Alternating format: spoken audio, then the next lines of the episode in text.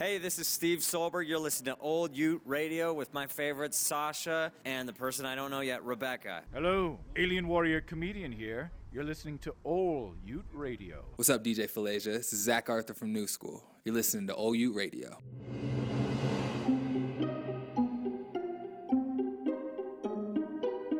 You are listening to KU Radio's only podcast, OU Radio. It's with tremendous pleasure I bring in OU Radio's new co host, Rebecca. You can tune in to You Radio Tuesdays from 5 to 8 p.m. at 801 585 3449.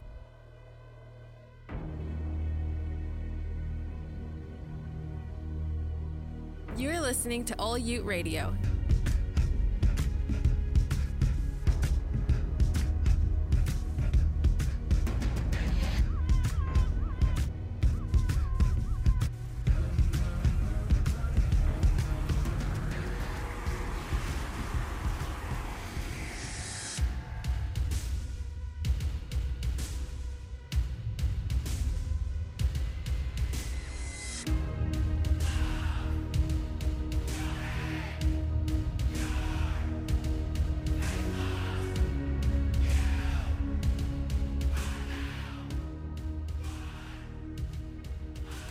Hello, listeners. Welcome to All Ute Radio on KU Internet Radio. This is Rebecca. Hello. With me, Sasha.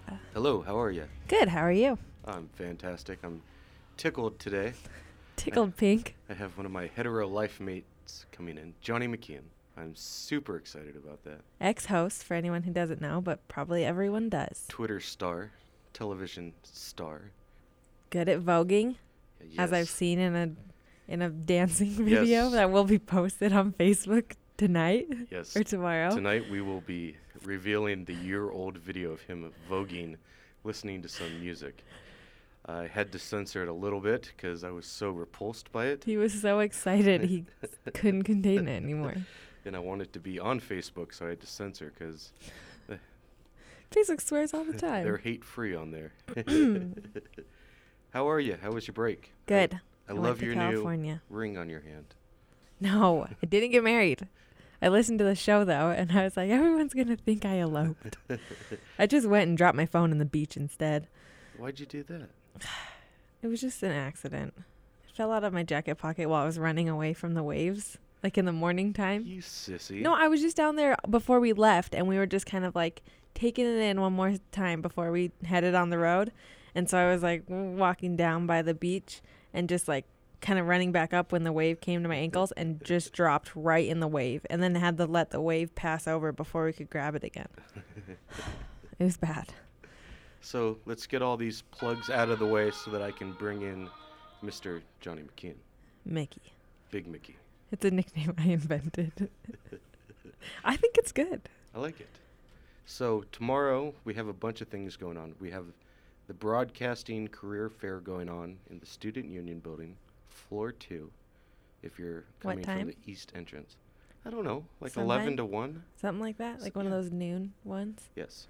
All of you wear a suit and tie. I will come in with a beard and baggy pants and get your job. so plan for that. Plan for that. There's only one Mark your professional calendars. broadcaster on this campus, and that's me. I sound so conceited. And me. Yeah. Um. I'll be at the Lunchbox series yeah, tomorrow, we have lunchbox tomorrow. trying to get the cops to come and arrest me for playing music too loud. But we will try to accomplish that goal. Uh, coming to lunchbox, we have a to be announced, exciting, mysterious group. I have no idea who it is. Awesome. I tried to find it, but there's so many things going on, like the kerfuffle announcement. Who is it? Hoodie Allen is coming, um, with opening Burnell Washburn and the Druthers. Oh, And Dope you know Thought. Burnell Washburn. Here's the one that came to the last I got Lunchbox series. ID and a checklist. and it he, goes never meet a uh, girl on Craigslist. was teaching us all about um, what life's about. You know, you didn't hear that. I didn't hear that. I Oh, want to know what life's about. I've only been wondering for 22 Oh, years he now. was. Uh, he's a good rapper. He follows me on Twitter. But he, uh, yeah, comes on. He's like, yeah, I'm not a college student, but let me educate you about life since you're a student and don't know sh- anything. Don't know sh- anything.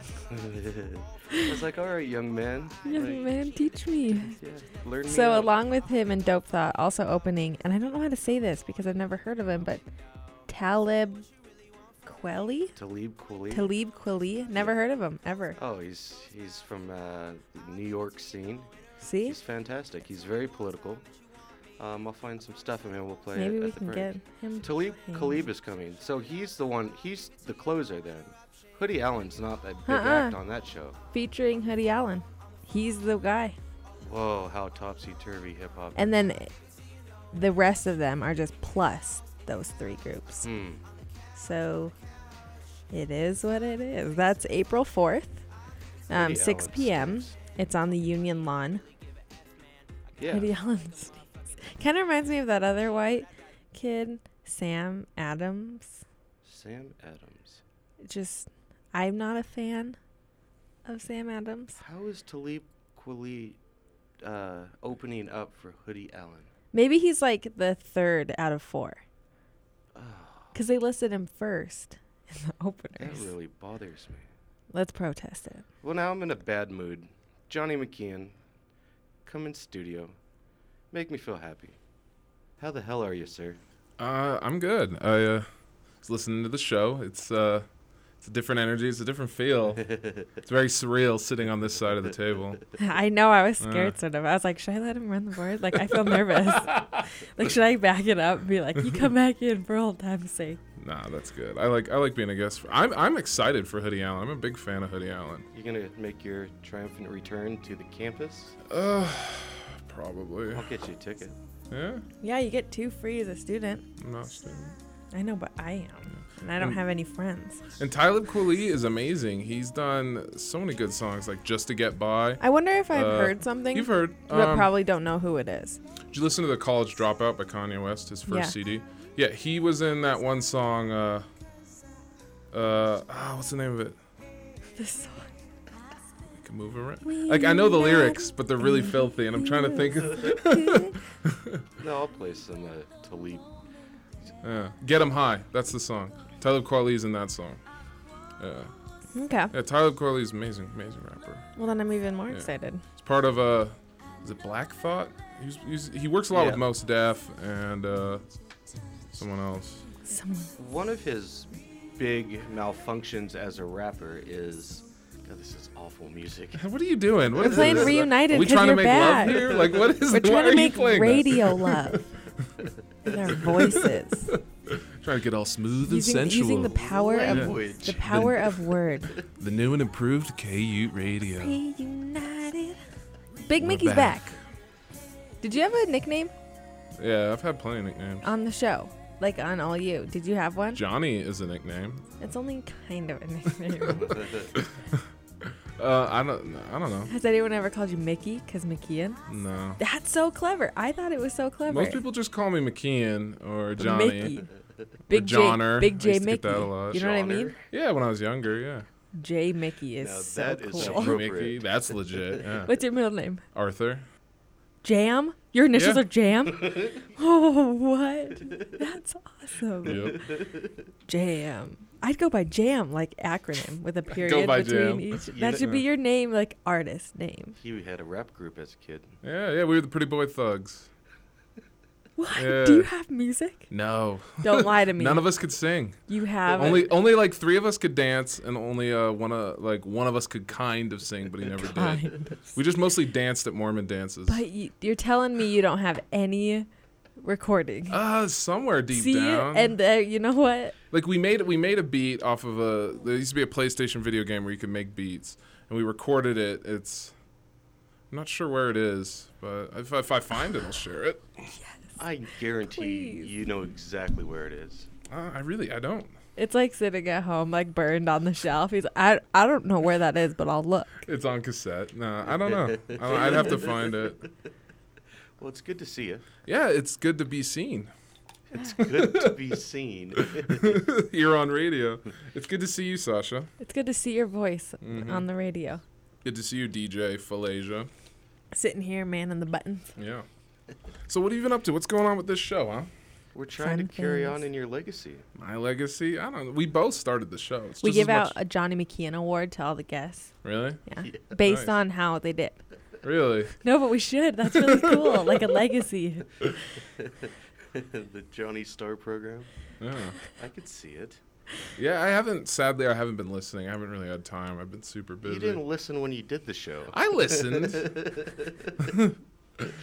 Occasionally. yeah, I listened to make sure the link worked. And then, I, honestly, I just listened for our theme song. I love that theme song. Oh, I don't even remember it anymore.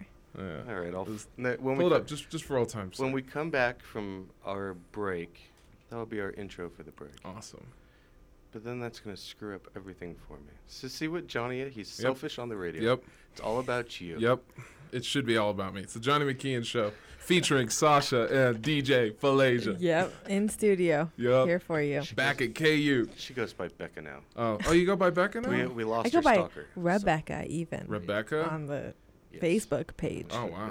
It feels like really grown up. You I still like singing? Oh, in my ever. bedroom. Yes. You're a I good am. singer. You're a good singer.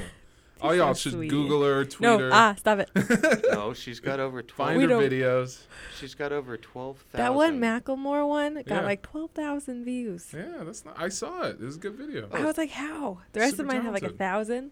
So we have the soon-to-be Ellie Timmons coming on on April first, right? Yes. Yes, and she's gonna bring in her guitar. The soon-to-be Allie Timmons. The soon-to-be famous. Oh, okay, okay. She- Soon to be. Yeah, one. she go through a sex change. Like, what- She's like getting married. like she's soon gonna be a woman. Alexander, but soon to be Allie Timmons. oh my, gonna get bullied all night. Bullied. Good thing Dakota's not on radio yet. I know. Anyways, she'll be coming on. I'm gonna coordinate with her and potentially No, work out no- a little duet no cover. Potentially, What if I agreed get to. scared? Do a duet. Sasha. Do a Hey, duet. I'm gonna do some yodeling in the Live in studio, only Yeah. one time. Maybe some. If you miss it, you'll Beat never hear it again, except never for on podcast, yeah, which is forever. So, which are permanent. Ugh. Yeah. So we're gonna do that. You're gonna come in with your guitar. guitar. She's gonna come in, and we're gonna sing. Have you two sing love songs about Johnny yeah, McKeon. about you. We're gonna write it actually. Oh, nice. I've already I've had some lyrics saved up for a couple months now. Oh, but really? It's gonna be good. nice. I look forward to hearing it. What else is exciting about old Ute going on? We have Seth Tippett's coming in. I love next Seth. Week. Oh, he's fantastic. Tell him I said hello. If you missed the show last week, go to kuradio.org, and we had a fantastic conversation with Steve Soelberg, a comedian. Very It's funny. good. Very I funny. listened. Be- Sarah's favorite comedian. He's up there with me too. Not even me. No, Sarah's favorite comedian. I'm not her favorite. Well, Really? he's humble. yeah, he's, he's amazing. He was fun to listen to. I He's just listened to him. Yeah, we talked about race and comedy. Yeah. Uh, discussed uh, a lot of things that had to do with comedy and his Ragnar promotions he's doing. But he'll be in Wise Guys in Ogden on the on 25th Street. Uh, It's a good club. It's actually very and roomy. this week. They got good chicken fingers there too. Really? I'm so hungry right now. Killer chicken. I don't want to talk about it. I'm eating vegan this week, and all I can think about is chicken fingers. She's dieting again. Oh, nice. Just to see if I could do it. Get it. skinnier. I've been drinking green shakes. So. Look at that. Yeah. Oh, word! I'm drinking one right All now. about that kale. Um, Where's we also beer? on April 1st Yes. are about 90% sure, as I just got an email back, to have a representative from Ordained Women Ooh. in the studio to speak with us before conference weekend about Tell what us they're what doing. they are trying to do. Ordained Women is a group of women in the LDS Church who have been, um, especially recently in the news, but have been protesting and writing letters and moving towards a little more gender equality within the church, looking for women to get the priesthood. Yes. Uh, because of their efforts last year, there is a the first Relief Society. Um, like you know how they have a priesthood session of conference Mm-hmm. that only men can go to, but they broadcast live Yep. so anyone can see it. Well, Yep. they're broadcasting it live when Yep. it happens now because of their efforts. Yep. But also, Cool. they are Really? um what are they doing? What are they doing? They got the first Relief Society broadcast Really? by like um talking to the church. That's so, awesome. They're going to come in and tell us what they have planned You for can this. slap him anytime you want. I just have a mic button like that and we're good. See? You can't even hear him laugh anymore. But um so they'll be coming in. Hopefully, we're pretty positive on the first from 7:30 to 8:30. Beautiful. So That's we're, awesome. we're all booked up for the next five Yeah, weeks. It's gonna be and fun. uh, Jay Whitaker is going to be coming in Oh, sometime Love soon. Jay too. Jay's very He's funny. traveling right now, but I know he'll be at Wise Guys West Valley on the 4th and 5th. He's got an Ogden show coming up too. I think. Nice. He's a I remember he guy. posted it. Yeah, dude, Jay is one of the hardest working guys, like seriously, like in Utah. Like that dude, Well, he a, works like next level hard. He's an ex-military man. Yeah, He, he was taught a good work ethic. like he hustles, man. It's it's admirable, and he, he deserves everything he gets. He really does. He's earned it. And I think if I'm gonna, if we're, if OUR's, I think we're gonna have Keith McDonald come in too because he's a, also a black guy, ex uh, Air Force, um, and I just, hip hop. yeah. and I think that there would just be such a good dynamic between those two. So I want to thank Keith McDonald for coming in last week uh, while you were getting married. He, In he did a solid for me. Yes. so what's it like to be a wife? you know, just cook a lot, clean a lot, trying to- we're trying to please my man, Living the dream. living the dream. Not a wife. No, you're a hardcore feminist. Hardcore. You guys. Well, that's exciting. We got a lot of good people coming in. Yes. So we're going to go to break here in about a minute or so. When we get back, Johnny's going to teach us about Twitter. We're going to discuss working in a newsroom, Yep. the stress, the politics. Yep. Uh, another important thing uh, two journalists died today uh, in Seattle. Uh, Noah Bond's place, KOMO, Seattle Wow. uh, News. Uh, Another their- banker killed himself too. their helicopter crashed. So, hearts out to the journalists in Seattle. Uh, you lost a great photographer, and um, I don't like that. I don't think you should. Yeah, should that's rough. get in a wreck in a, on your job. Like that seems like unfair. Go out while working. Like, gosh, Yeah. no. and you Yeah. leave wife and kids, and it happens everywhere. So be hey, Sorry, guys. be guys. careful out there, Becca. Be careful hitting we the don't need a concussion on OU I radio. know. I don't think Will Hatton will be happy about that. Oh, we got a first aid kit in here. I know we do. We have like one one band aid in there, which has only ever been used to like fix a cord before. I used it last like two weeks ago to, we have to an like empty first jimmy aid a kit. cord with it. That's beautiful. So let's throw it to Dad, go to break, and we'll be back soon. Thank you for coming in, Mr. McKeon. Yep. We'll be right back. Bye.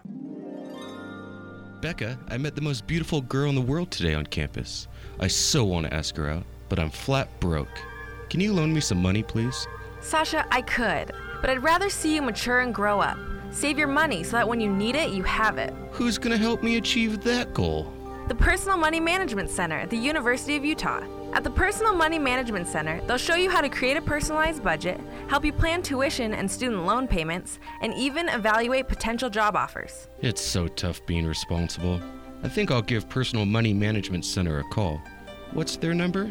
801 585 7379. If that's too hard, you can even check out their website at personal money management.utah.edu for more details. Financial freedom and a hot date are only a click away.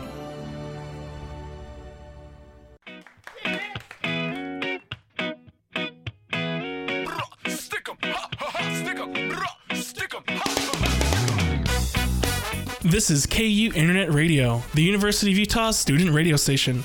Be sure to hit us up on Facebook at facebook.com slash KU Radio or on Twitter at K underscore UTE and let us know what you want to hear. Why did Ed and Scott quit? Please don't go. Remember when your neighbor found us naked in the car?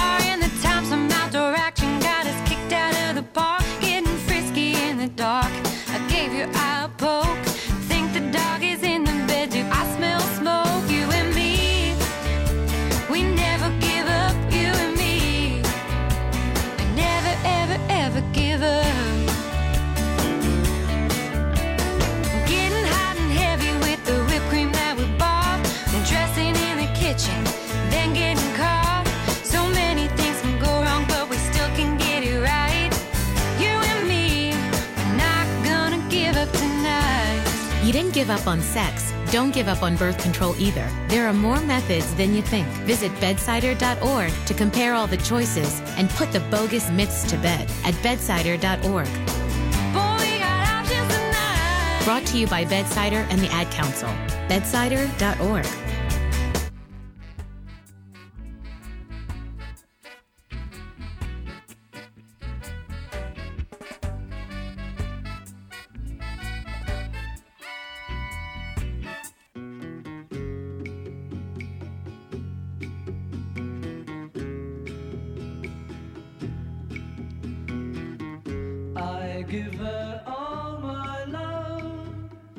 That's all I do.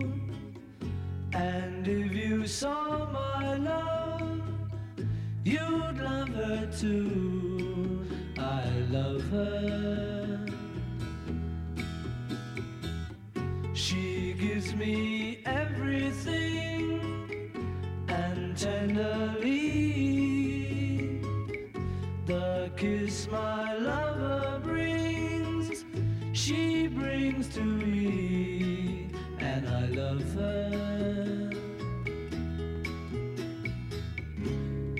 love like ours could never die.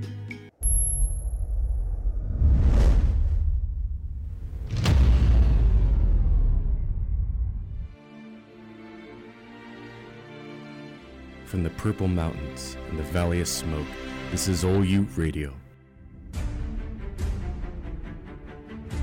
Is Rebecca from Ol Ute Radio. Tune in to hear the show live every Tuesday night from 6 to 9 p.m. or catch the show on demand at kuradio.org.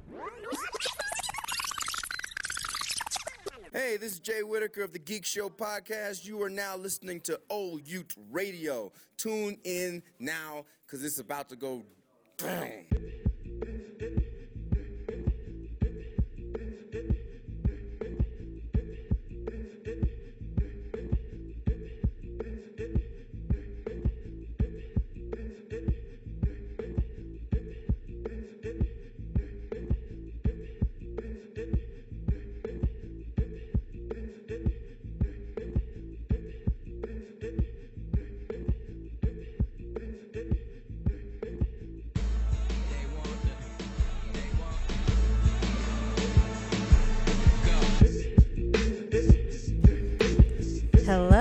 This is Ol Ute Radio.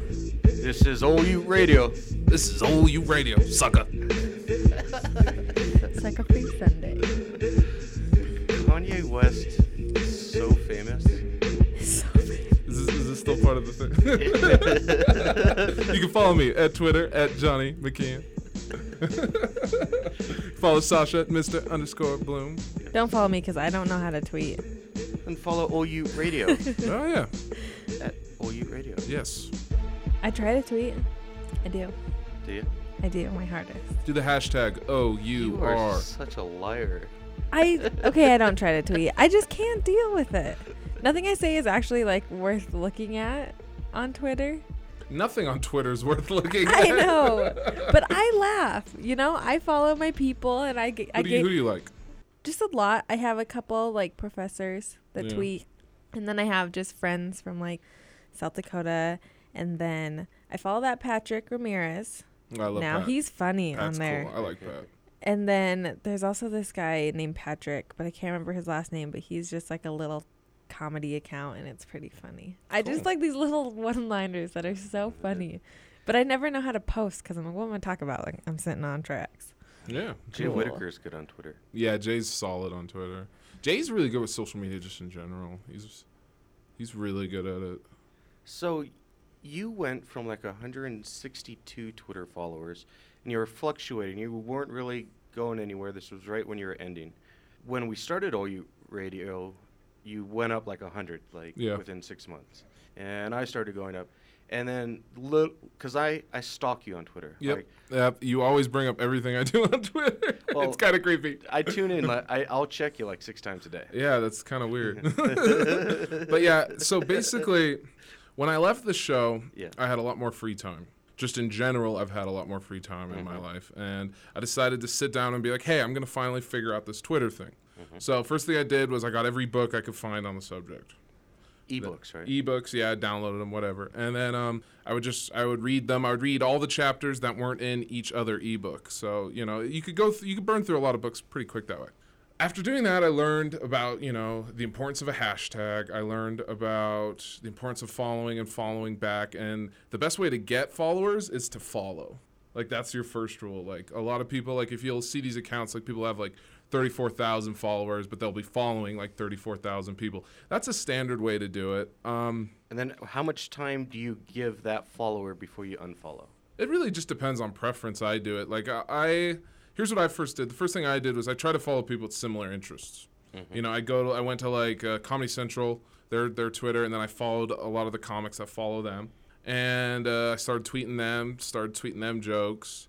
Um, they would tweet back, they would follow back. The problem with comics is that they don't really follow back that much. Right, because there's a, Yeah. those people. There there are people on Twitter that will have like 265,000 followers and they follow nobody. Yes, exactly. Or they follow 34 people, and I look at them like you entitled. Well, it's a way to measure your your you know Your unit, as you said. Yeah, yeah. Oh, can we not swear? Yeah, fine. we don't swear on yeah. this show. Um, yeah, it, it's a way. Yeah, it's it's just a measuring contest, you know, for the, for those of you with an imagination. So then I decided to start following people who were fans of comedy.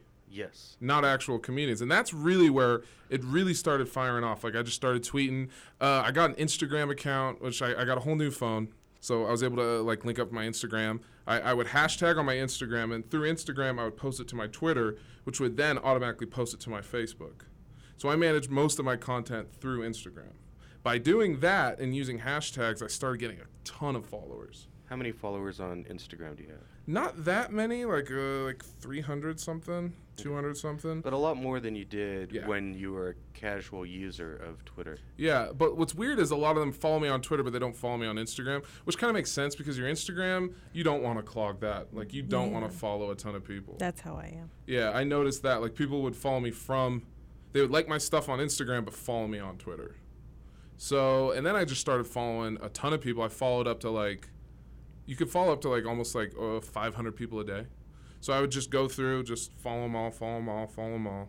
And then it got to the point about two weeks, I did that for about two weeks a day. I got my followers up huge. Then Twitter locked my account because they thought it was spam. You know, they're like, we have to Mhm. investigate your account. You look like it's spam. Luckily, I've had this account for like before I even started going to the U, so Yeah. a long time. And uh, eventually, like they then, you know, like they they kept me locked. I couldn't add anyone. No one could follow me. And then they just after like I think it was like a week or two. I can't remember. It's been like four weeks since this happened. They just let them all follow me. So like overnight, I went from like 200 followers to like 4,000. 4,000 followers. Yeah. I was- Which was a shock. Like, it blew my phone up. Because I originally had, like, the little whistle. Like, my phone goes, it goes like, dee dee dee dee dee. And, like, yeah, like, in the middle of the night, like, especially, like, on, like, in the middle of the night, like, I was getting tons of tweets. I just had to shut off my phone. Like, it just kept going. And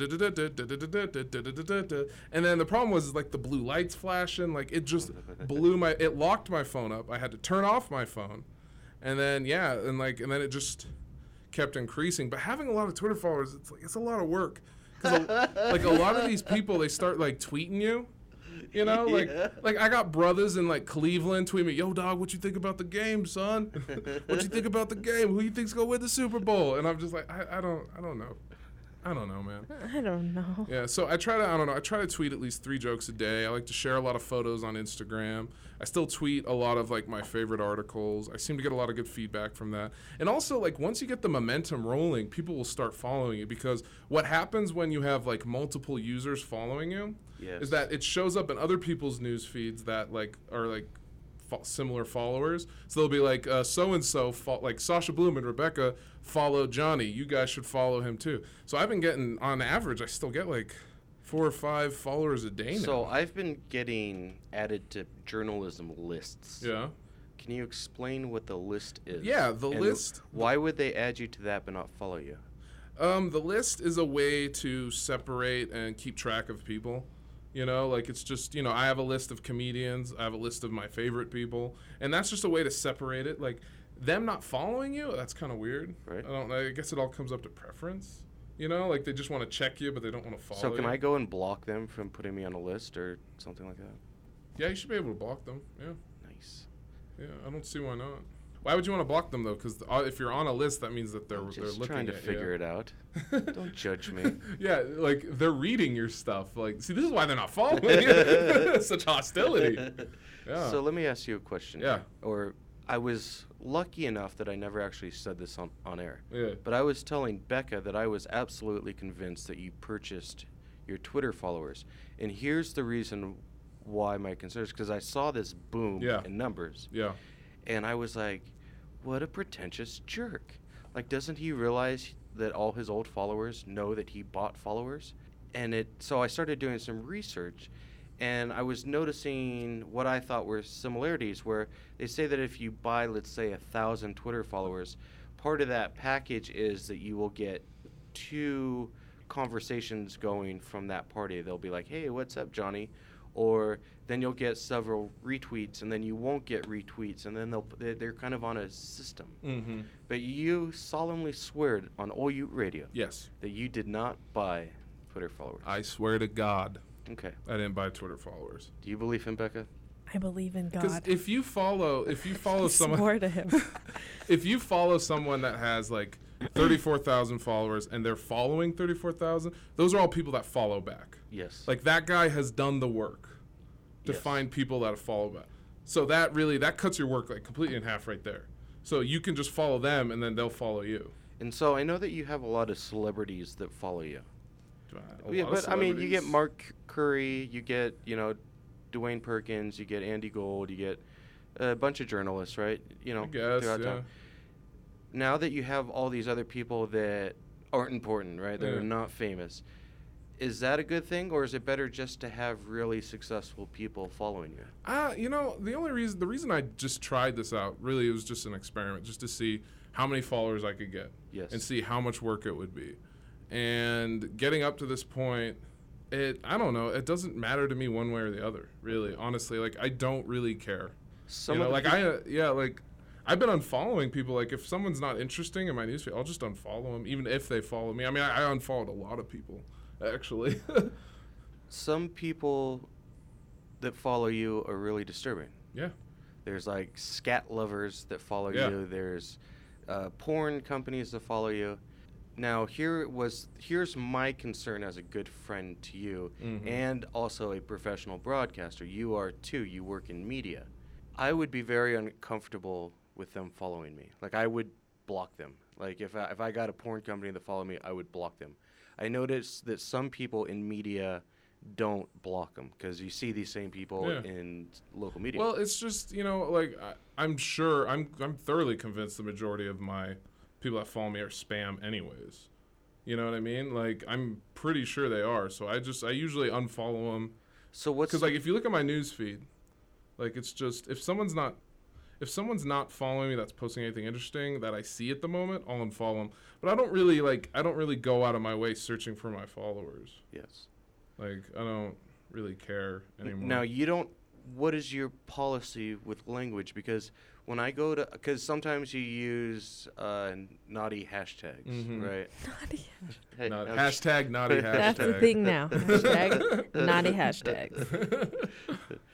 but you'll you'll use swear words. Yeah. And so when I go to people in different media outlets in Salt Lake, you know, there's about 30 people on the production side. Yeah.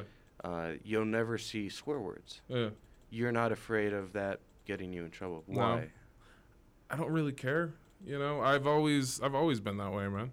Like I don't really care. You know me, dude. Like I really don't care for rules. If you remember correctly, because when when you first met me, you and I we were very like you were like, oh no, it has to be done this way, it has to be done that, and I'm like, nah, we're just not gonna do it that way. We're just gonna go and do this. Plus, it's like, who cares? So you don't worry about a boss. uh, Well, if you look at what I post, first of all, I don't post anything like, like I'll maybe say the S word or something, but it's not like I'm not saying a very. Co- I don't post like a controversial opinion, you know, because I don't really have one. like really, I'm a pretty easygoing guy, so it's not like I'm posting, you know, all babies should be killed. You know what I mean? Like that's the kind of stuff that gets All you fired. babies should be killed. You know what I mean? And like, who am I? No one. no All one but the knows first son to be slayed tonight. Yeah. I should really cut that up. All babies should be killed. Yeah, like no one knows who I am. Like I'm not, I'm not that big of a deal. So you've been working at ABC4 Utah. Yeah. CW30 for Yeah. getting close to a year. Is that right? Mm, six months, something like Six, that. Are you Since, like, around- August. Yeah. So you've So a little over. You've passed the probationary period. Yeah. How's it going? It's great. I love it. Uh, I've learned everything pretty much I can uh, in within my job description as production crew. There's it's a three tiered position. It's floor director, teleprompt, and camera operator. I can do all three of those standing on my head. Um, I've learned audio. It's because you got such a big head, sir. I, I've learned audio. I do the audio for the CW 9 at 9 show, which is now a half hour. You guys should check it out. It's weekdays at 9 o'clock on CW 30. Now I'm uh, interested in learning to be a producer. That's kind of where I'm focusing my energy now. That's what I suggested to them when they brought you on. I said this kid can write. Yeah. And he gets uh, o- he gets logic and how to follow order. Make Yeah. him a producer. Otherwise, you waste his talent. So, Yeah. but you are going in on the morning shifts, right? Yeah. For Good Thing Utah. Just learning, yeah, because I don't really have too much God, time. You'd be so good about writing, because, and I don't care what news outlet you are throughout this country. Most morning television is not aimed at my demographic. I don't enjoy it, like health tips and Yeah. and band playing and how to make a great chocolate souffle. Mhm. I could care less. Yeah. But I could see you writing and making award-winning television because, let's face it, you are that demographic. I guess. Is it really? Is it 26 year old half black men? Like, is that the demographic? No, uh, nerd. Uh, like, am I a nerd? Oh, you are such a nerd. Am I a nerd? Would you say I'm a nerd? Um, Would you say it? Say something. You better say something. You're on the spot. Am here. I a nerd? No, no, no. If I'm a nerd, deflect. you're a nerd. You. You're Am I a both nerd or not? Yes. I'd say you're a nerd. I'm a nerd. Why am I a nerd? Because you did co-hosted talk a radio. geek show. Yeah. I just know a lot about pop culture. You can. I could pull any line from a movie up and you'll pull it. Don't Yeah. make me uh, quiz you because I'm Don't white. make Yeah. me quiz you. I, I I don't know. I'm just smart about dumb things. I feel like anybody who does talk radio is probably a nerd. Because if you have enough to talk about for like three hours every week or more, you're probably nerdy about something. Okay, so I'll retract that. I'll recant that. No, you're say fine. You're not a nerd. You're fine. You can But say it that. seems He's to a me nerd. that you're so up into doing cooking and the newest trending things, and you're you always talk about being health conscious, and you're a funny guy, and it just seems like a natural fit for you that you would be really good at morning news. Let's hope my bosses see it that way. They pay attention. Yeah, I hope so. Have you shown it? We can get a. We could. uh we could make. I could bring a camera in here sometime, and we could have you cooking, and Yeah. we could bring in a couple of comedians and do Can like I a eat the food? Yeah. I'm actually a pretty good. I'll be like a fake host with you of I the could- cooking show. I Like, could throw down in the kitchen. And we'll have Patrick Ramirez be third I wheel. can on cook. I can cook me a little something. You know, I've been cooking for myself. My chicken fingers are five years. wicked. Please believe. it. He's that I got, handcuff. I What got y'all know Thai about that lettuce handcuff? wraps. You're gonna make fried chicken, and I'll do Thai lettuce wraps, and Yeah. then we'll probably just wear culture appropriate clothing as well, and just go all the way What is out with the stereotype. I'll wear a chicken suit. That's yeah. you guys ever done that chicken and waffles thing? Yeah, all I've the never time. done it. Never done. It's it depends on where. It really depends on the chicken. Sorry, and we the talked about chicken and then waffles. Just No, no, no, I'm no. so hungry. I, I mean, you know who has a decent chicken and waffle? Who? Village Inn. They do it They have all 'em right. here? Yeah, yeah. You can You get like chicken and Village waffle. Inn. I keep seeing Village those Inn. chips that are flavored chicken They're and awful. waffle. They don't taste I like haven't bought them because I'm scared. Yeah. Mm, they look awful. Yeah, it's full of chemicals and it tastes like crap. yeah. Yeah, it looks gnarly. I only ever see it at the gas station. Yeah.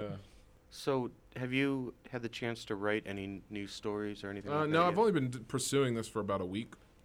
Okay, so, so- what are they taking you through? Take it just- for our audience. Take us through what a Um, producer does. so I show up at midnight uh, with the the two morning producers. They sit down. They show me where they pull their stories. They show me kind of you know like they set it up. They have um, um in the ENPS the um how do you explain what an ENPS is the the show's rundown.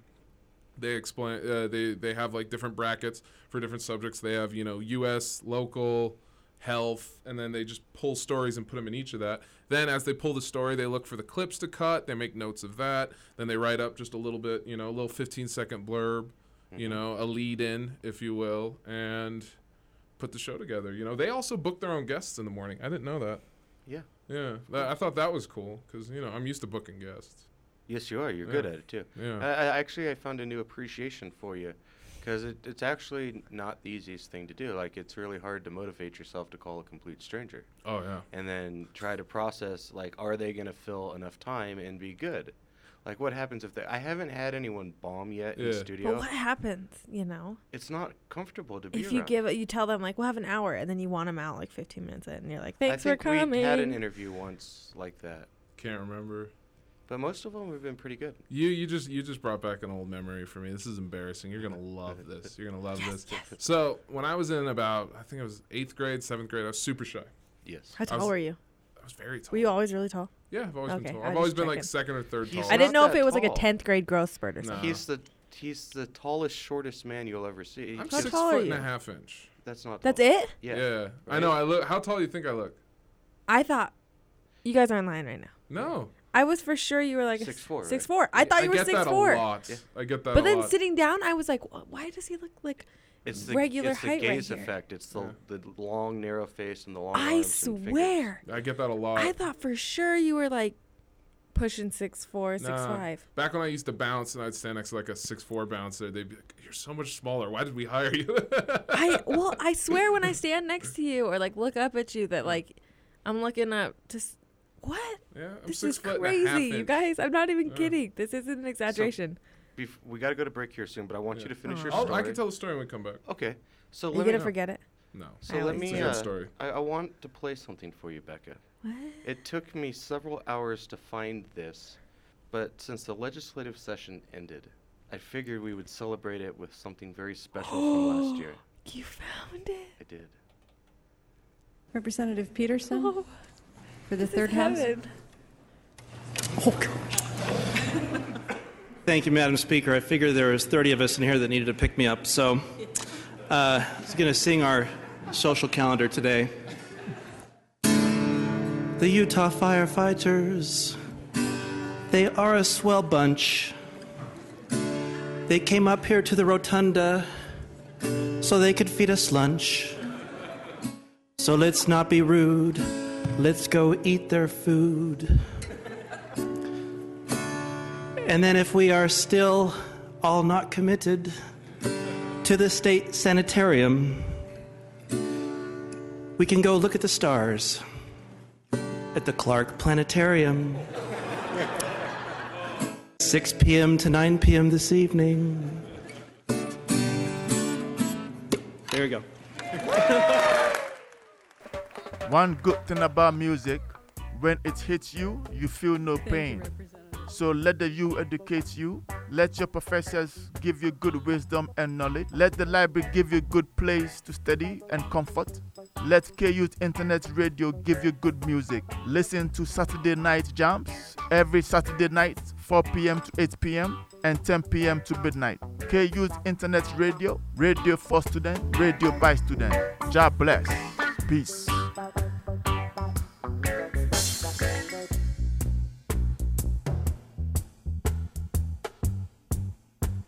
I've got one. I've got one. Yeah, I've got one. My one reason for donating plasma to make sure that patients like my son have long, healthy lives. My reason? To help my family. It's something I can do to show I care about my community. There are millions of reasons to donate plasma. You only need one. Donate today by visiting Biomat, Plasma Care, or Talecris Plasma Resources, one of our Grifols companies. New donors can earn up to $360 this month, 630 West North Temple and 38 East 800 South, Salt Lake City.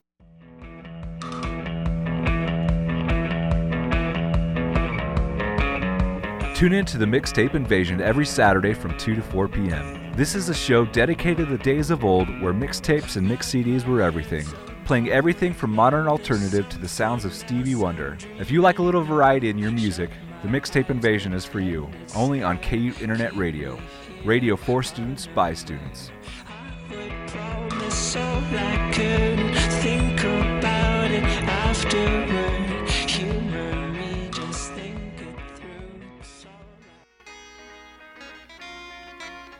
I'm ABC4 Utah's Nadia Crow on KUTE Radio, radio for students by students.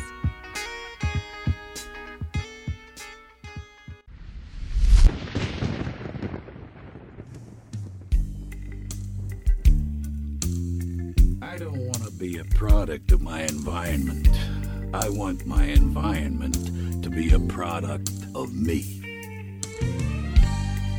This is Rebecca from Ole Ute Radio. Tune in to hear the show live every Tuesday night from 6 to 9 p.m. or catch the show on demand at kuradio.org.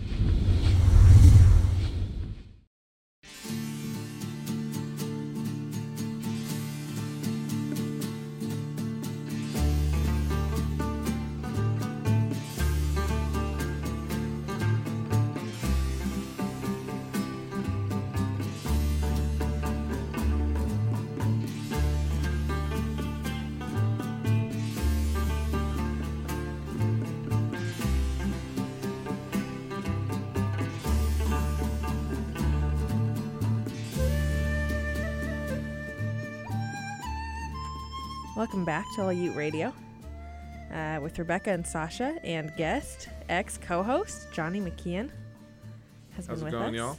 It's OU radio and it's full. I like it. Yeah. I'm very emotional right now. Yeah. My two favorite co-hosts. All we need is Keith McDonald, and it's like radio from day one. And we're complete. Aw. Aw. This is so special, and so is the Chinese flute music. Yeah. Don't you love it? Yeah. It's like I feel like I'm in like I'm on a majestic journey adventure right now. Well, this is all you radio. I know. uh, Every every show is a majestic adventure. You can follow me on Twitter at Johnny McKeon. All right, you lose the music for that one, sir. Sorry. You can follow me on Twitter at Johnny McKeon. You can follow Sasha at Mr. underscore Bloom. You can follow Rebecca at Rebecca.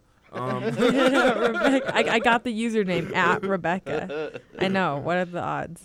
um, so yeah, before we went to break, I was gonna. Sasha just triggered an old story I remembered, and like it's gonna seem so weird now because we're leading with it. But um, yeah, Sasha, you said it was weird. It would be weird to you for you to call up a stranger.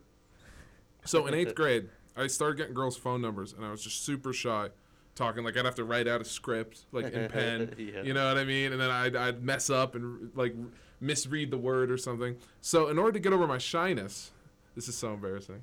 I used to just randomly call phone numbers.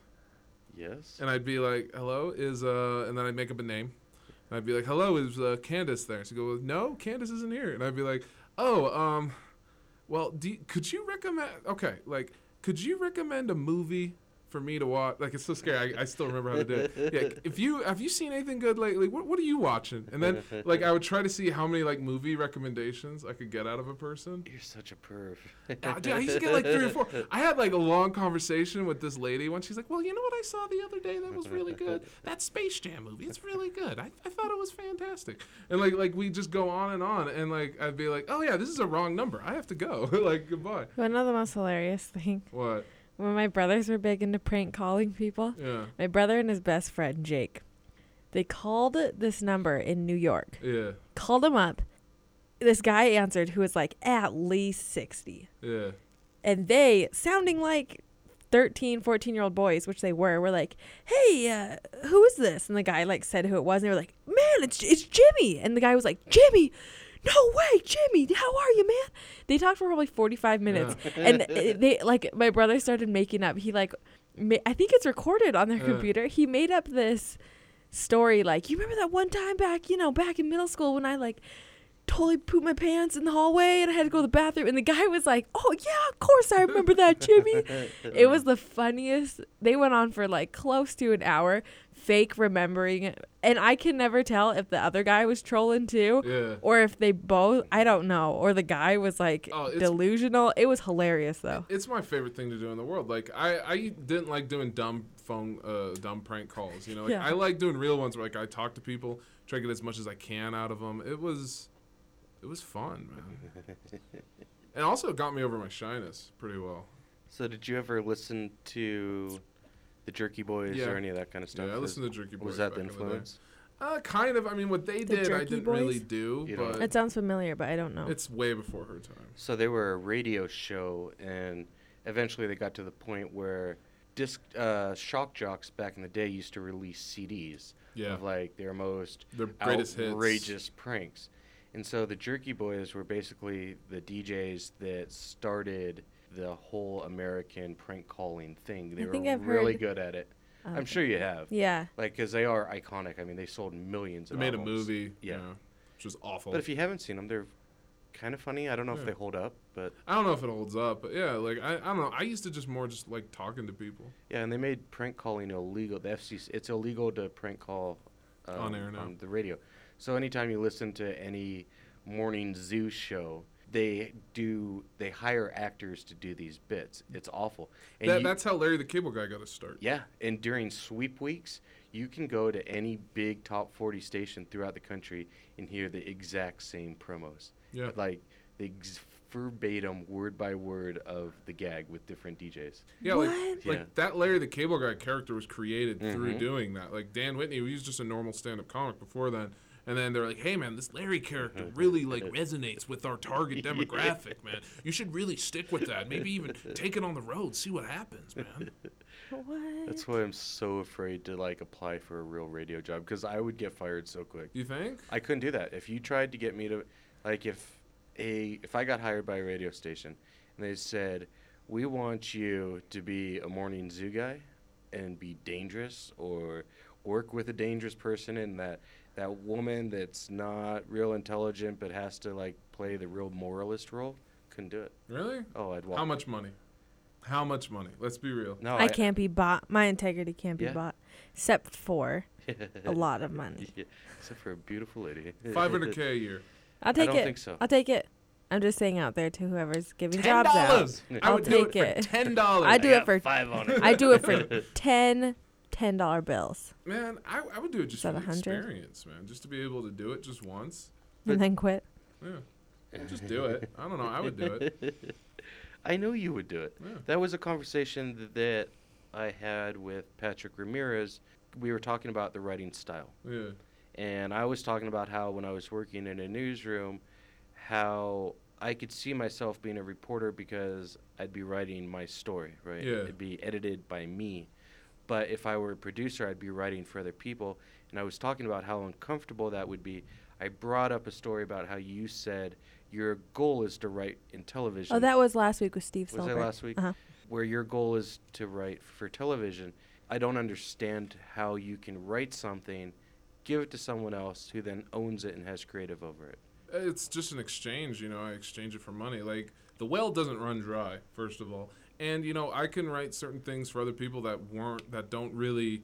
I, I can write stuff that I don't personally believe in, and the problem with me is Or that- that you couldn't say. yeah, like I the hardest thing for me with stand up is that I have to have conviction in what I'm saying. Like I could go up there and I could tell jokes. I have a lot of jokes written that are just jokes, you know, and like I don't really care to tell them, you know, because it's not something I really stand behind or want my like I'm not firm about. So it's easy for me to sell all that stuff. You know, cuz it all doesn't come from the same place. Like it's like similar, but it's not like, you know, like I'm not taking a joke away from myself by giving it to someone else. Like I can think of jokes that are great for like the workaholics guys. You know, like How I Met Your Mother or something like that. I'll write a joke for that, and I'm, I wouldn't ever use that in my own act. So it doesn't bother me at all. Hmm. That's confusing to me.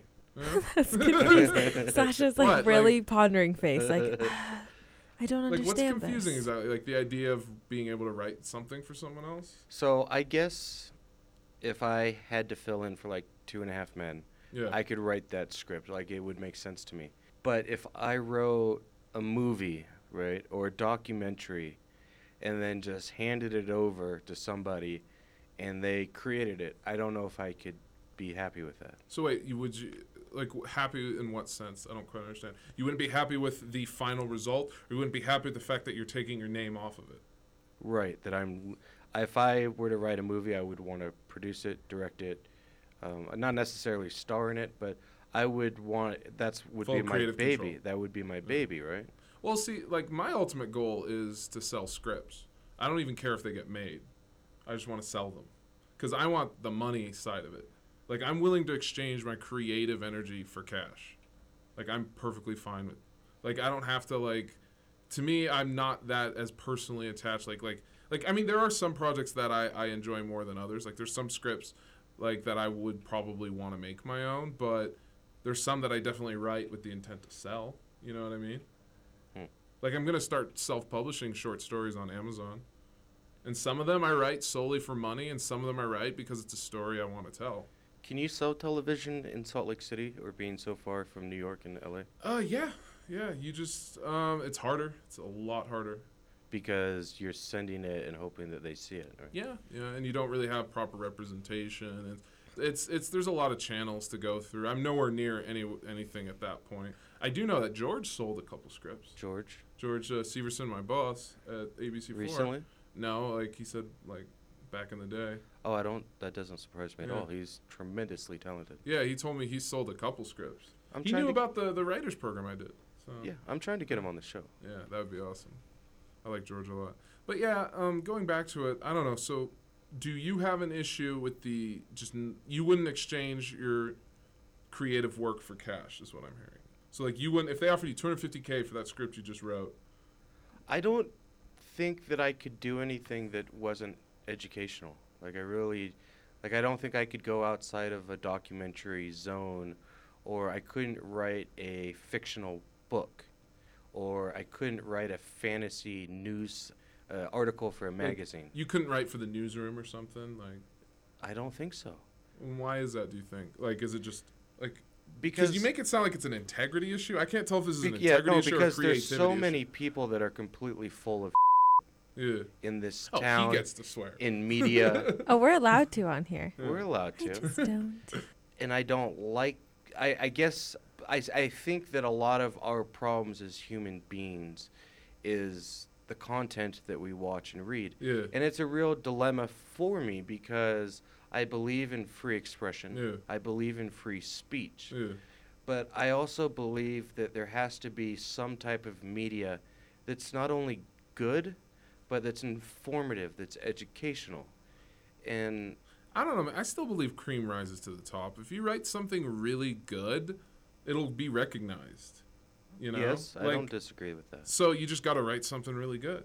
Yeah. You got to write something that's genuine to you. That's that's congruent with your beliefs and personality because it shows. You know, it shows when when someone writes something that they don't really believe in. It's always it's very apparent. Stunningly. Yeah, it's always apparent. You know, but if you write something you believe, that's why I don't want to do stand up right now. Is because I just don't believe in it right now. Like it's not where I want to put my energy. Like it's, and I it shows up on stage. Like I like I'm crap. Like I'm crap on stage if I don't if my heart's not in it. It just shows. But don't you feel like that's the same like writing for someone? Their heart's not in it. Like you just wrote some it, for me I like only apply it to music. Like if I Yeah. wrote a beautiful piece and gave it to some artist, like their heart's not going to be in it cuz they didn't write it. And sometimes I even find like personal like issue with certain artists when I'm like you don't write anything. And yeah, you're great at singing but it feels weird. Like it feels different finding out like someone like you think someone's really funny and they just have a writer. Yeah. And you're like, why isn't that like it like takes something away f- from me, I feel like. So like like like if you heard that song Monster with Eminem and Yeah. Rihanna, yeah, she didn't write that hook. Yeah. Yeah, does that bother you? Um, it doesn't bother me.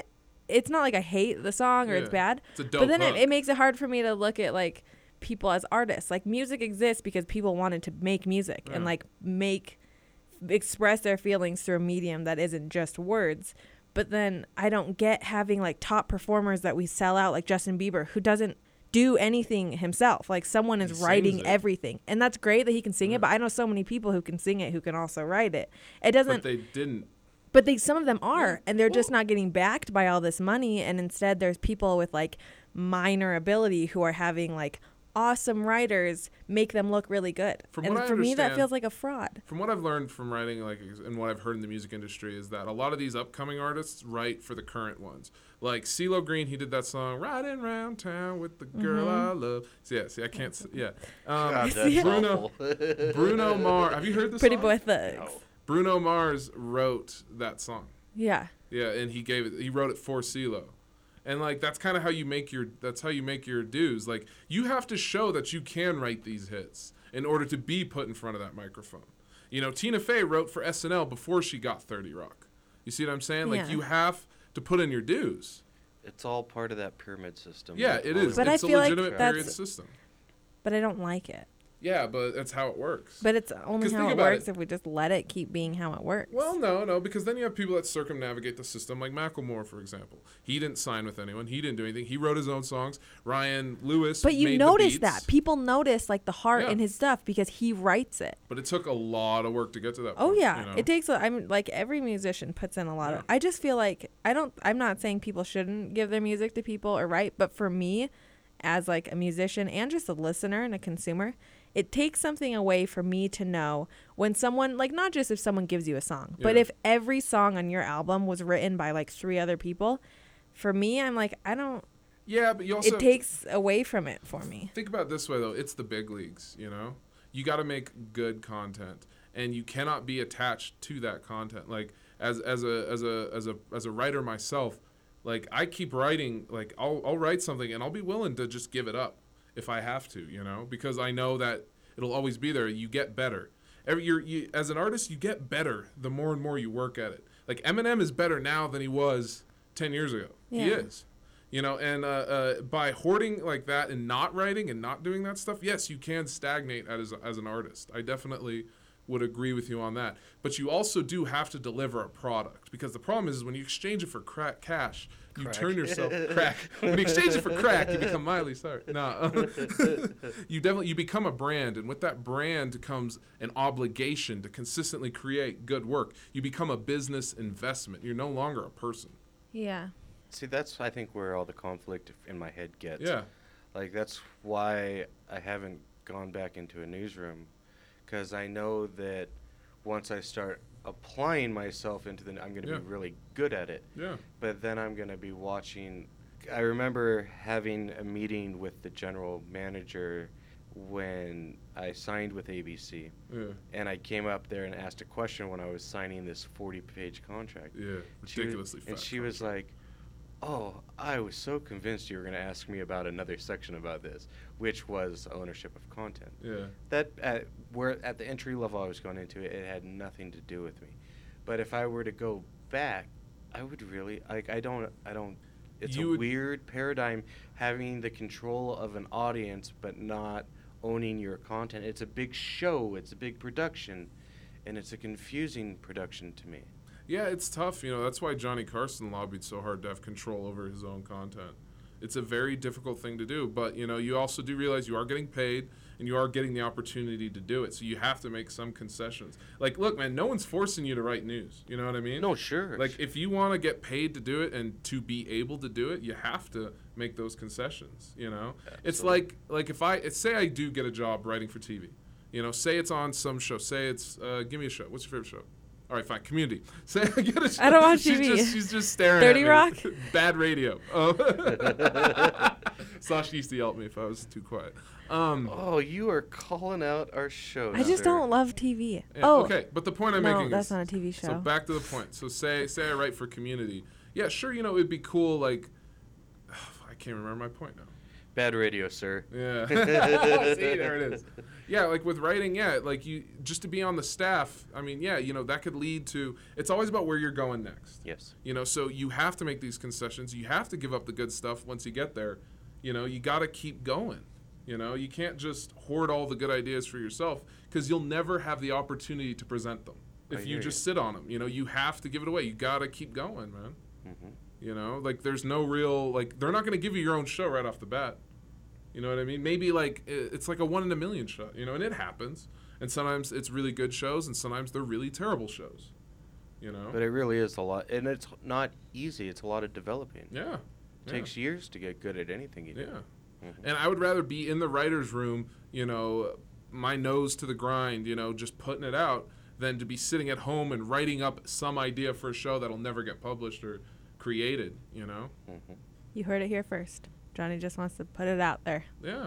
Wants to throw it out into Throw world. it out. Exactly, and that's why I'm going to start self-publishing all these books and short, sto- well, more short stories than books. Johnny just because I got to get them out. I got to get them out. I'm not going to sit on these stories anymore. I'm just going to get them out. It's about time. Yeah.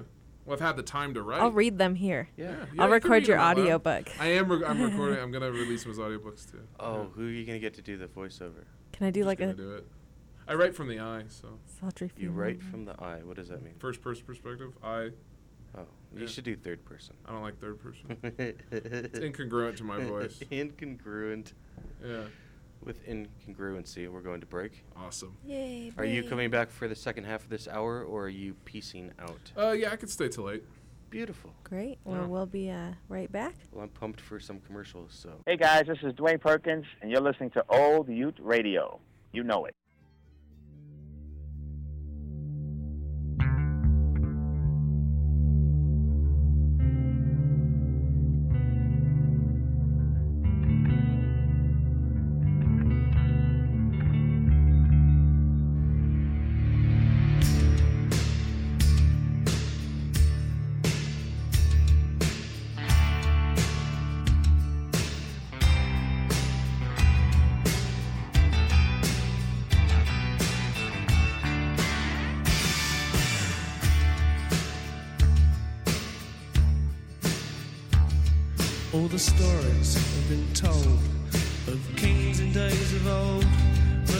England now.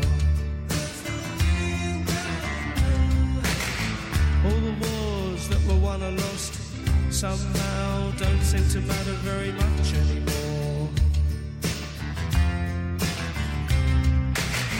All the lies we were told, all the lives of the people running round, their castles are burned.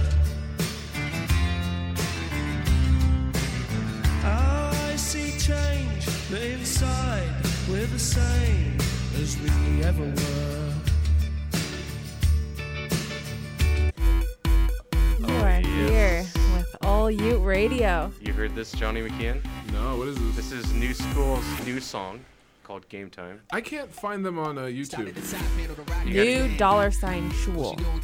Shul? Shul. Like new school with a dollar sign, but we call it new dollar sign shul. So it's I thought it was K O O L. No, N E W. And then- N E W. Uh, money Oh. sign C H O O L. It's like school spell with a Kesha S. Okay. So- Kesha S. That's what we're calling the the dollar official sign now. She just dropped that, by the way. Yeah. I know. Former huh? Kesha S. After rehab or something like that. What a loser. She's supposed to be a genius, from what I heard. Really? Yeah. So this is the official theme song for the women's basketball team. This is dope. They're really talented. Yeah. I, I, I don't know. I never really got to know Zach, but seems like a nice guy. I got no beef. They want me to record with them, and then I got a hold of them, and they never contacted me again. Oh, somebody It's record catchy. him, quick! He's dancing. I'm not doing back-to-back videos with him. Vogie. So Oh, memories. the promo in between this commercial break was Dwayne Perkins, funny man from New York City. Yes, uh, New York. Uh, he's from Brooklyn originally. Trans transported himself to Los Angeles.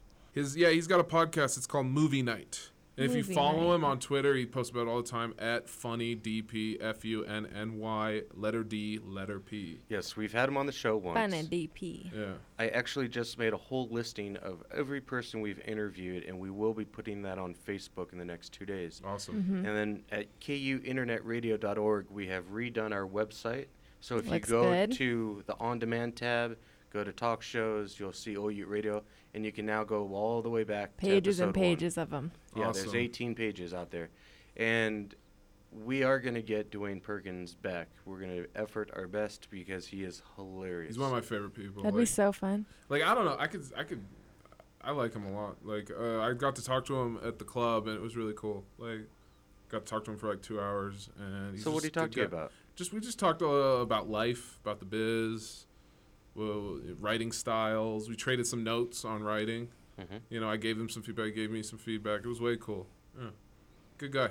So for all your all the fans of Dakota Force, the third partner in crime on OU Radio, he'll be on at the top of the hour. Mhm. Uh, but I just can't give 20 minutes up of having Johnny McKeon time. I know, on we OU just- Radio. Like, We just miss him. Yeah, I got I got to bounce at eight. So What are you doing tonight? Um, see, I washed the cat, so that's done. You washed a cat? Yeah.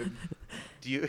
I he's all- washed. he's all I look like I up. washed a cat, but I don't actually You're know what depressed? happened there. I found this while I was at work, and I, it was more Right, prominent back then. right, But I was like, "What happened?" Hey, Rebe- Becca, Becca. And there's- I'm sad. There's people you can talk to. There's I do. places It's you Sasha can go. every week Yeah, there's places you can three go to get away from Sasha.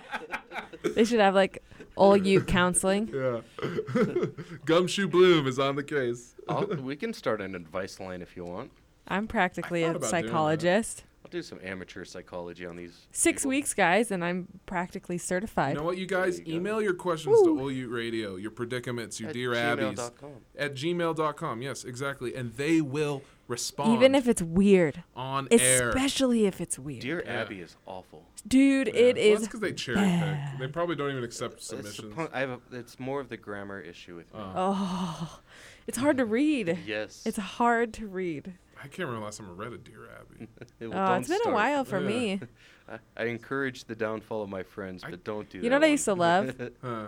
The Reader's Digest jokes. I used to read those all the I time. used to read and the stories, the funny stories. I would like, I would read those all the time.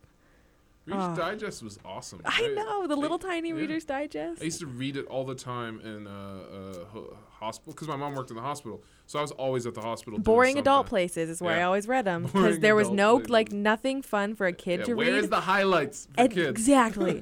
and then I discovered Reader's Digest and I was like, they got jokes in here and like riddles. And so I started reading it and never stopped. Except for now. Now I stop. So, Do you guys hear that? I do. It sounds like a A bug. Like something's in here like sounds like a squirrel, doesn't it? it's Johnny. It's my mic. Johnny's scratching why at the pop talking. filter. He's like Yeah. well, cracky. Sorry. his voice is a little raspy today. It's That's weird just him being breathing. On here. It's it's weird coming back. man. Why? It is. It's just weird. Like Because you can hear yourself. no, I always I could always hear myself. I know, but like weirdly. No, it's all echoey. No, it's just it's. I had a lot of good times here. You know. That is so inappropriate. I can't stop laughing at it. what kind of noise is that? It sounds like a rat. Like if there was a rat in your wall scratching at it, that's exactly what it would sound like. Wait, turn my mic off real quick. Scratch, scratch, scratch, scratch, scratch. Aw, he's moving. that is What a sweetie bizarre. pie. S- So where are we gonna see you next, Johnny? What is the next thing Johnny McKeon's gonna do in media? You're talking about releasing stuff. Can you give updates or anything like that? Um, is this mic on? Yes. It sure is. I'm standing so I can see you. um, Yeah, I'm gonna start self-publishing some books on Amazon, just short stories, stuff that I've written between 7,000 and 12,000 words. What Some- kind of topics? Um, uh, it's mostly like transgressional fiction. Like if you're familiar with the writings of like Chuck Palahniuk, he did like Fight Club. It's stuff like that. Mm-hmm. A lot of them are also romantic. They have like a romantic inclination. Uh, there's gonna be some comedy elements. Some of them are horror. It's really I'm just writing anything I feel like, and just I- I making like stories it. out of it. Yeah. You're a good writer for anyone that doesn't hasn't. Yeah, Most people true. haven't read your stuff. No, they really haven't, and that's why I'm releasing them. Cause like I have a bunch, and uh, I'm commissioning some covers soon, and I'm excited to upload them, and they will be available at uh, reasonable prices, between a dollar and three dollars. And you're gonna call OU Radio and let us know about this so that we Yeah. can I'll come give you some plug. You Yeah. can come back. Yeah, I'll come back. So you, you're gonna be a friend of the show again? Yeah, totally. You're not gonna run away and not talk to us and, and beat me up on Twitter like you do all the time. At Johnny he never McKeon. beats me up on Twitter. Nah. Maybe I'd tweet more. Yeah. If I was being attacked, I would defend myself. But yeah, yeah, I'm just working on writing right now. Just yeah, I just I needed a break from everything, and it's been good for me. I you know I've I moved out of my parents' house. I got a car. I don't have to take the trash. You got a Prius, right? Nah, Honda. Ki- oh, I thought you got a Fiat. Nah. No. I thought you got a Nah, Fiat. It, did, it didn't have enough headroom. I thought J Lo convinced you in all those commercials, and you got a Fiat. Not even. Not even. yeah, you know, uh, I got a little bit of funding to put together a web series, but that's a little bit further down the road. I'm Which you would star in, right? Yes, it would be about me and uh, and I don't want to put out the premise yet because I haven't secured anything, but it's going to be interesting. Um, as far as stand up goes, I'm definitely I'm taking a break. You know, I barely go lately anyways, so I'm just taking time off just to write and further solidify my voice. Well, I'm gonna start going more. I'm You should. going. You should go every week. It's a good time. Yeah, I can't go this week because I got my kid, but I'm going Friday and Saturday to both shows for Steve Yeah. Soelberg at Wise Guys in Ogden because I'm gonna do some work for him. That's so awesome. Yeah, yeah. And you guys on Wednesdays in the West Valley Wise Guys, it's five bucks. Show starts at seven. You guys should check it out. It's a tight, you know, two two and a half hours. It's fantastic. There's a lot of good talent, and then sometimes even the people that are coming on the weekend, they show up and do a set. It's awesome. yes, I saw. Let's see. I went two weeks ago. I saw Jay Whitaker, Patrick Ramirez, Steve Soelberg, Colin Waters, and Guy Seidel as I would say the professional Salt Lake comedians. Hysterical. Yeah, yeah. Those are all headlining guys. Yeah, and then you get all other types of people that uh, some are racist, some are Some awful, racist. some are young and upcoming. Some are hilarious. Uh, the two boys at KU do a fantastic job. Yeah. I'm not going to plug their names until they uh, follow through with what they said. You're on punishment, boys. Hmm. I'm going to report to my fearless leader and your boss, Will Hatton, tomorrow at the Lunchbox series at the Library Plaza. Yeah, you hear that? Sasha's gonna tell on you. Yes, I am. You're such a little He's narc. going I'm the- tattle. I'm the tattletale kid. Such a little. the tattletale kid. Yep. That's not fair. Yeah, let's not let's not let Give that me slip my under. promo. Lunchbox. I'm Sasha Bloom, and that's not fair. Yuck. I'm Uh, plugging. I missed you, Sasha. I missed you. I miss you This is tender. Yeah. Where's the beautiful music? You want Something Jack? should have just gone off there. Yeah. I just fail at the boards. So we're going to break. tomorrow. Yes, Yeah. we're going to break. We're going to take some selfie photos of Johnny yeah, McKeon. uh, yeah, I'm gonna head out. Um, Dakota's going to be on at the top of the hour. And so I got some Damian Marley and the Professor and a Malcolm X mashup that I made. So when we get back, we are talking hacktivism, hackers, all things weird on the internet with uh, Rubber Duck. So The old rubber duck. we appreciate you. We'll be back. There's a worldwide revolution going on. And in my opinion, the young generation of white, black, brown, whatever else there is, you're living at a time of extremism, a time of revolution. What is it revolting against? The power structure. The American power structure? No. The French power structure? No. The English power structure? No. Then what power structure? An international Western power structure. And I, for one, will join in with anyone, don't care what color you are, as long as you want to change this miserable condition that exists on this earth. There's got to be a change. People in power have misused it, and now there has to be a change, and a better world has to be built, and the only way it's going to be built is with extreme methods. So what you and I have got to do is get involved. You and I have to be right there breathing down their throat. Every time they look over their shoulder, we want them to see us. Once those intentions are made known, we can get to the nitty gritty of the problem. We can get to the core of the problem. We can get to the root of the problem. And then we can correct the problem. Breaker 19, this here's a rubber duck. You got a copy on me, Pig Pen? Come on. Uh, yeah, 10-4, Pig Pen, for sure, for sure. By golly, it's clean clear to Flagtown. Come on. Yeah, it's a big 10-4 there, Pig Pen. Yeah, we This here's Rubber got the Duck. front door, good buddy. Good to be back in studio with my main man, Sasha the Genghis Khan. 6th of June in a Kenworth pulling along. I didn't say that was your name. I You failed. Gave that up. I failed and your mic wasn't on. Becca, there's nothing in this world you can do that would make you fail. I well I failed it a little bit. I did a baby fail. A baby fail. But we're back. Failures are only opportunities to succeed the next time. Did he get his shirt? I haven't mailed it yet. Did he see it? Yeah. Yes. But I will. I mail did see it. It's fantastic, Becca, and thank you so much, and, and welcome back to All You Radio. We missed you last week. Ah, I missed you guys. No, he's lying. He didn't even show up himself because he had to go see about a lady. Ooh, you saw a lady? I was here. I was here. I was on the radio. Oh, you were. That's right. I'm sorry. Oh my heavens. Yeah. We just made fun of him and it wasn't even warranted. No, it's be- it was the recording issue. We had a Oh. uh, breakdown on our recording. I know I listened to the show, but I didn't get to listen to you, and so I've missed you extra because that part wasn't on there. I will personally say that last week was the best radio show done in the state of Utah. It was fantastic radio, especially when I gaffed because I was running the board and I don't do it very often.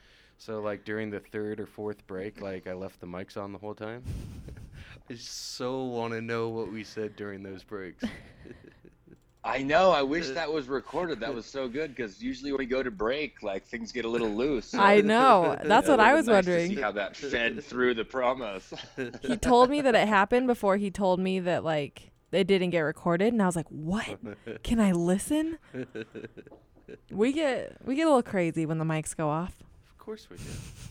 We take selfies and do all Oh that yeah, kind of stuff. selfies all day. Hey guys, new exciting news. Yes. Ole Ute Oh. Radio has an Instagram made 30 seconds ago by me. Hooray! It doesn't have a picture yet, but it's about to. But it has a little like icon for us, and it's the Facebook picture. So follow us on Instagram at Ole Ute Radio. Yes. And on Twitter. Yeah, and, and for all you listeners out there, if you're following radio via pictures, you may have missed the message. Oh, guys. Just such a quick guy. Such a quick guy. so, uh, thank you to Johnny McKeon, at Johnny McKeon, professional TV guy, soon to be writer, overall good friend, co host, ex co host of the show, now just a friend of the show. Good work, sir. Appreciate you. Yeah, Johnny, if you're listening out there, which you're probably not, but I had a great intro for you. Like I've been looking, I've been thinking about it all day. I was really excited to do some radio with the the historic Johnny McKeon, but unfortunately, um, you got tired. So have sweet dreams. Oh, we're the worst. we're such backstabbers. I know, we're all No, no, friendly. no. We're like super friendly No. fun. I, I thought he was gonna be here. I was gonna say it right to his face. Well, I It's not didn't. backstabbing. I, no, I didn't know what to do. Like, because we've never done four people with you on the internet, and I just, it's a lot of noise and going back and forth, and I'm just trying to create good content for our listeners. So, last Absolutely. I mean, you don't want to distract them with too much greatness. You know, if you stare into the sun too long, you will go blind. The same effect happens to your ears. you have an eargasm. You guys, I did something so awful this week. you got married. No, I didn't get married. Oh, sorry. I took a selfie in the gym mirror. Oh, let me see it. But listen, first off, the gym is under my work building and there's only me in it ever because it's like a work gym, you know, and if you go at the right time, there's no one. And it's because I've never seen my bicep before and I could see it. I'm serious. I like have always worked out, but like never like defined bicep, you know? It's like always just kind of there a little. I saw it, you guys. I took a gym selfie and then I felt so oh, shameful afterward. Well, uh, I, I hate to interrupt you, Becca, but back when I was a kid, a gym selfie meant something totally different. Oh my gosh. I mean, we've been can see doing bicep. selfies since the 80s, and they weren't pictures. They oh my gosh. You're so cute. You guys, I have a bicep now. It's the funnest. You should become a WWE wrestler. I've seriously considered it. When I was doing boxing, I was like, maybe I should. Or become a Tae Bo boxer. Oh. I don't know that that that that feminine MMA has become very competitive and really fun to watch. Did you hear the great breaking news today? No. Ronda Rousey said she wants to f- compete in WrestleMania 31 next year. Because she's garbage as an MMA fighter. We Hey. knew that. Hey, hey. Yeah, yeah. Join the scripted ranks of those who pretend like they can fight.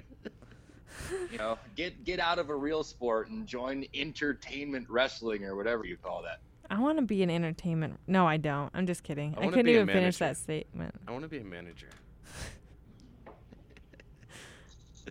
Travel the world yelling at really Women. good-looking guys and making bad money and making a Wow, I mockery lo- of myself. Sounds like a dream. Yes. I love that your I love that your first I love that your first thought is I want to look at guys. I want to look at guys. Well, no, you, you you don't listen very well, sir. For a guy that works in an audio audio medium, you sure have bad hearing, sir. I've never been um, accoladed as my ability to listen. It's all about I'm not you. saying it's my biggest strength, but it's not. I'm an egomaniac. I will admit that. I, I I like me more than I like the rest of you guys. Whatever.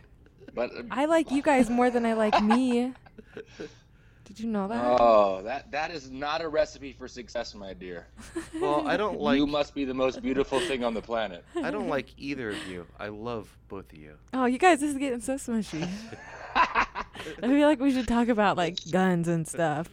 Well, we're getting into hacktivism.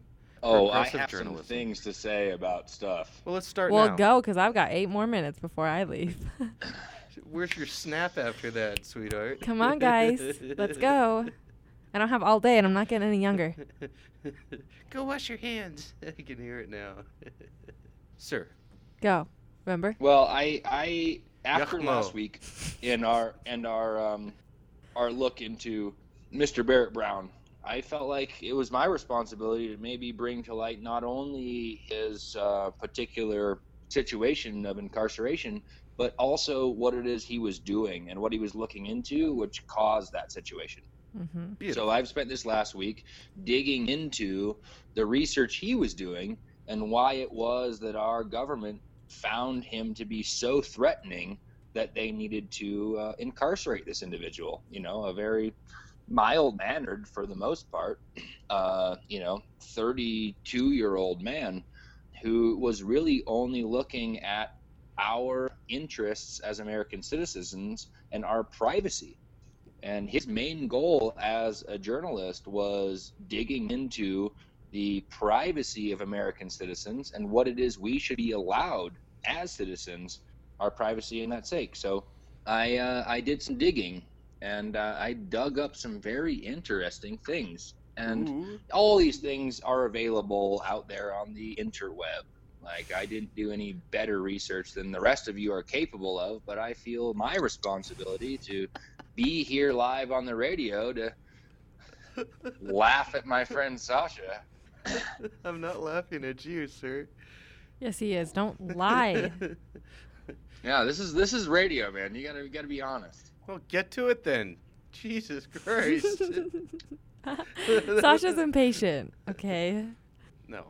Well, I also informed my co-host Sasha that I was going to be doing this research, so the fact that you have nothing to say speaks volumes to what you've done with your last week. Hey, I had a very important week this week, sir. I Oh, worked yes, a bunch all and I got a weeks are haircut. important. He worked a bunch, got a haircut, and brushed his beard. Yes. It's been a full so weekend. He's someone tired. else cut your hair. Yep. I wrote the check. Good. Good You work. used a son. You don't even have a I- checkbook. Don't lie. Yeah, come on. Oh, that's all I use anywhere I go. To bug people? yeah, I won't shop at places that don't take checks.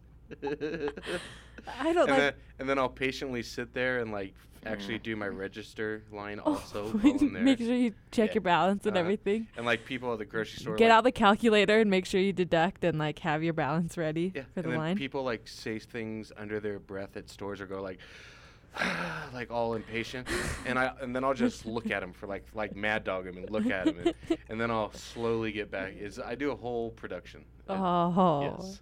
and it's always better at the places where their like check abilities are super slow, so they have to run it like. Oh, when you go to Reams so and you write slow. a check at Reams, it's like a 15 minute thing.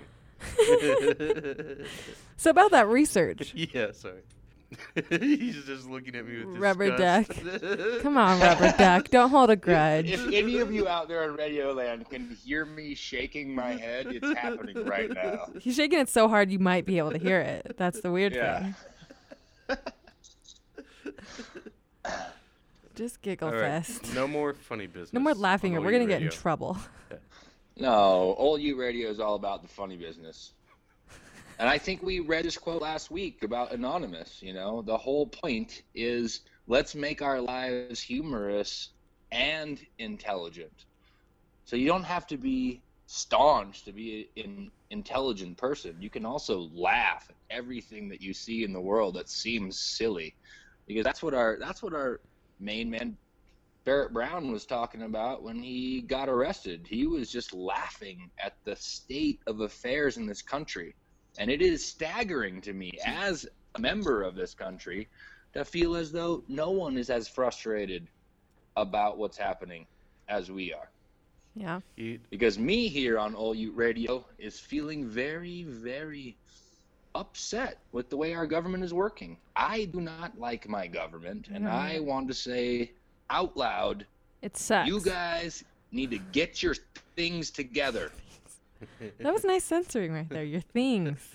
yeah, you did better Yeah. than I did Yeah. today. Mhm. yeah. Johnny brings out the the fire in Sasha. Yeah, I said a swear word, but instantaneously it got bleeped out, so I was happy about that. I said a no no. Self censorship here at OU Radio. We endorse it. Thank you. Yes, and speaking of censorship, this is specifically what Barrett Brown was dealing with the censorship of this country. Well, I'm just going to dive into it. I don't even care. I'm Head going to first, dive you right go. into it. In like four minutes, I'm gonna interrupt you really rudely, and I'm gonna leave and make it a big deal. But till then, you got a couple Perfect. If you can, if you can dance across the stage as you leave, I I'll would stomp on appreciate all the buttons on the board. So there's some really great companies that he was looking into.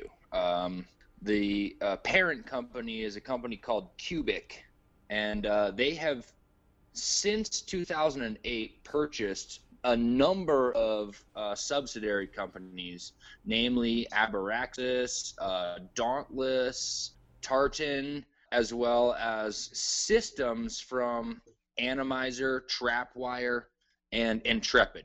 So part of why Barrett Brown got into so much trouble was he was trying to dig into who these companies were actually owned by.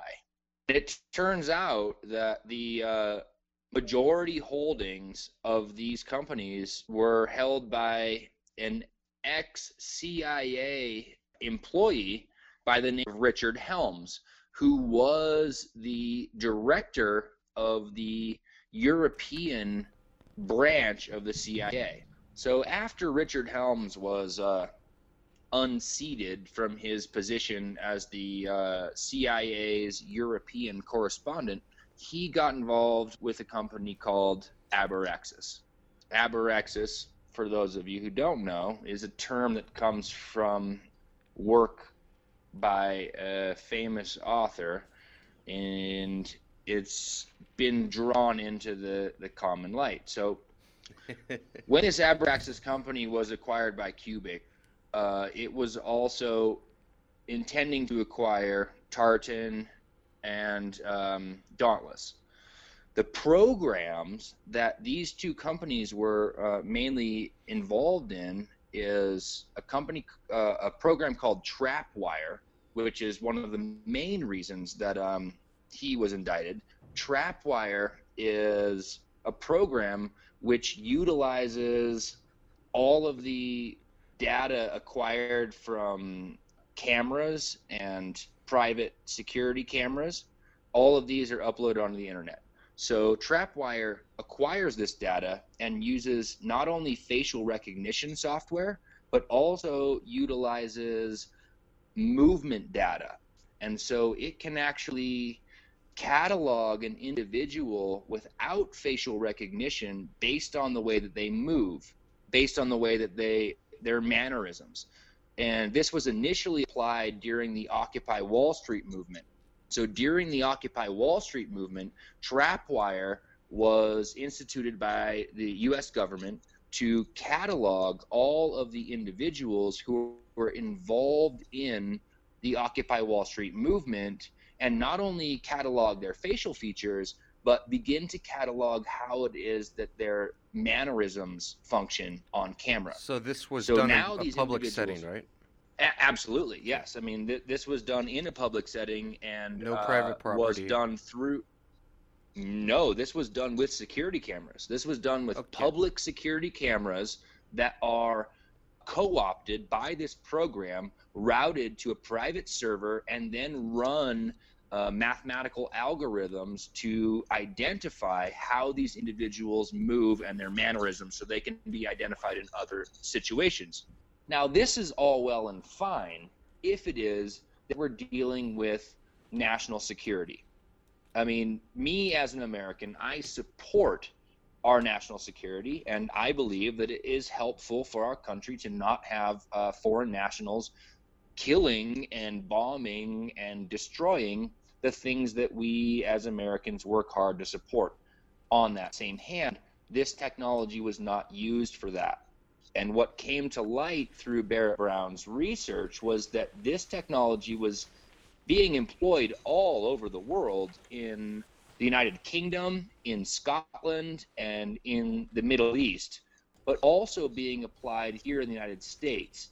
And primarily, Trapwire on record is stated to say that they are interested in the movements and analysis of anarchist groups in this country and how anarchist groups function and move in the United States. And that for me was a very big red flag. Why? Be- uh, Because well, no see, longer these groups are, and I'm just playing the devil's advocate here. These groups are seen as a threat to American capitalism, into uh, safety of a normal citizen. They're a distraction, right? Well, I mean, more than a distraction, and and like we said last week, I mean, the the hacker group Anonymous was considered one of 100 most influential people in America. I mean, this is not just a subsidiary of the American population. This has become a significant majority, and I think what we as Americans need to realize is I mean we're dealing with a we're, we're dealing with a 46% voting rate. Half of our population isn't even interested in what the government's doing.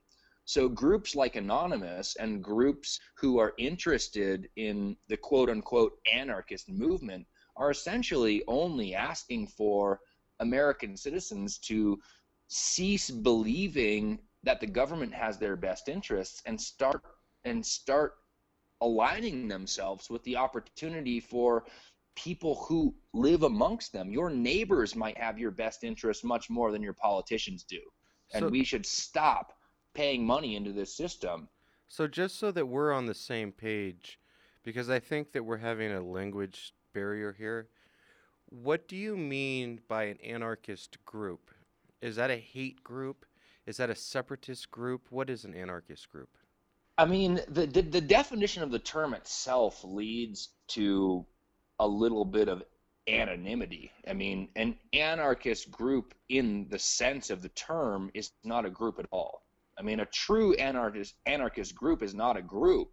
It is individuals who have particular beliefs about their own life and are not willing to subject themselves to the particular beliefs of the world around them. So if we take and anarchism, that's what makes if we take anarchism, anarchism is a political philosophy that advocates stateless societies, often defined, yada yada yada.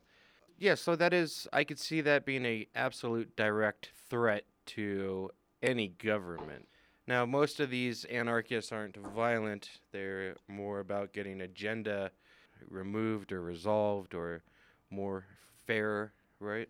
But what we're not talking about is white separatists. Uh, we're not talking about black separatists. We're not talking about, you know, the 13th Street kids from El Salvador, right? Where, there, there's a distinction. Certainly, certainly. I mean, many of the, and I'm not going to say all of them because there are anarchist groups which tend to be violent or tend to be extreme in in in their political uh, agendas. But the main focus of a lot of these, especially cyber anarchist groups, is to disrupt the flow of currency, is to disrupt the economic model of this country, which is driving people in the direction of destitution. So this is not this is not anarchism in the sense of let's go hurt people or let's go destroy things.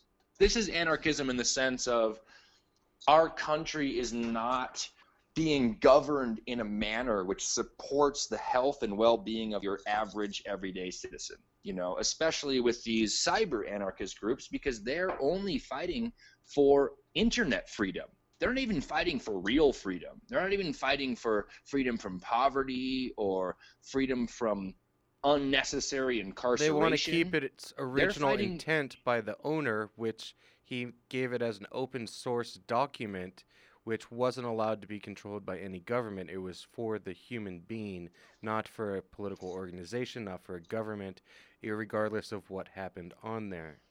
It was a free source thought machine.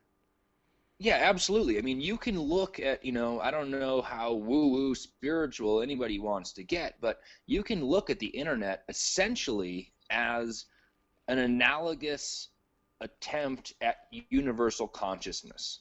You know, here is a source where anyone can share their thoughts and ideas. It doesn't matter how left or right or crazy or sane or focused in one direction or another. The whole concept of open source information on the internet was based on the fact that there should be no judgment because this is just our opportunity as individuals to express our concept of information. It doesn't mean it, it doesn't matter if it's misinformation because that's up to every single individual who looks at the internet to decide what it is that they believe. And the protection of that model, I believe, is very important for the growth of the human spirit in this country, abroad, and all across any nation. We need to be able to have free, open, and honest communication with no risk of incarceration based on our thoughts or ideas. There is no way in my mind that I could ever conceive that any of my thoughts or ideas should be jailable offenses.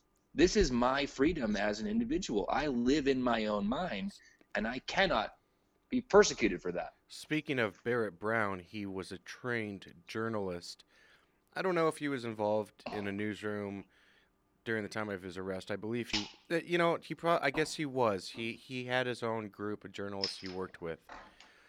But in our Constitution, the United States of America's Constitution, First Amendment, freedom of press. The reason why that was installed was because a journalist, a press organization, is supposed to be a watchdog for their community on their government.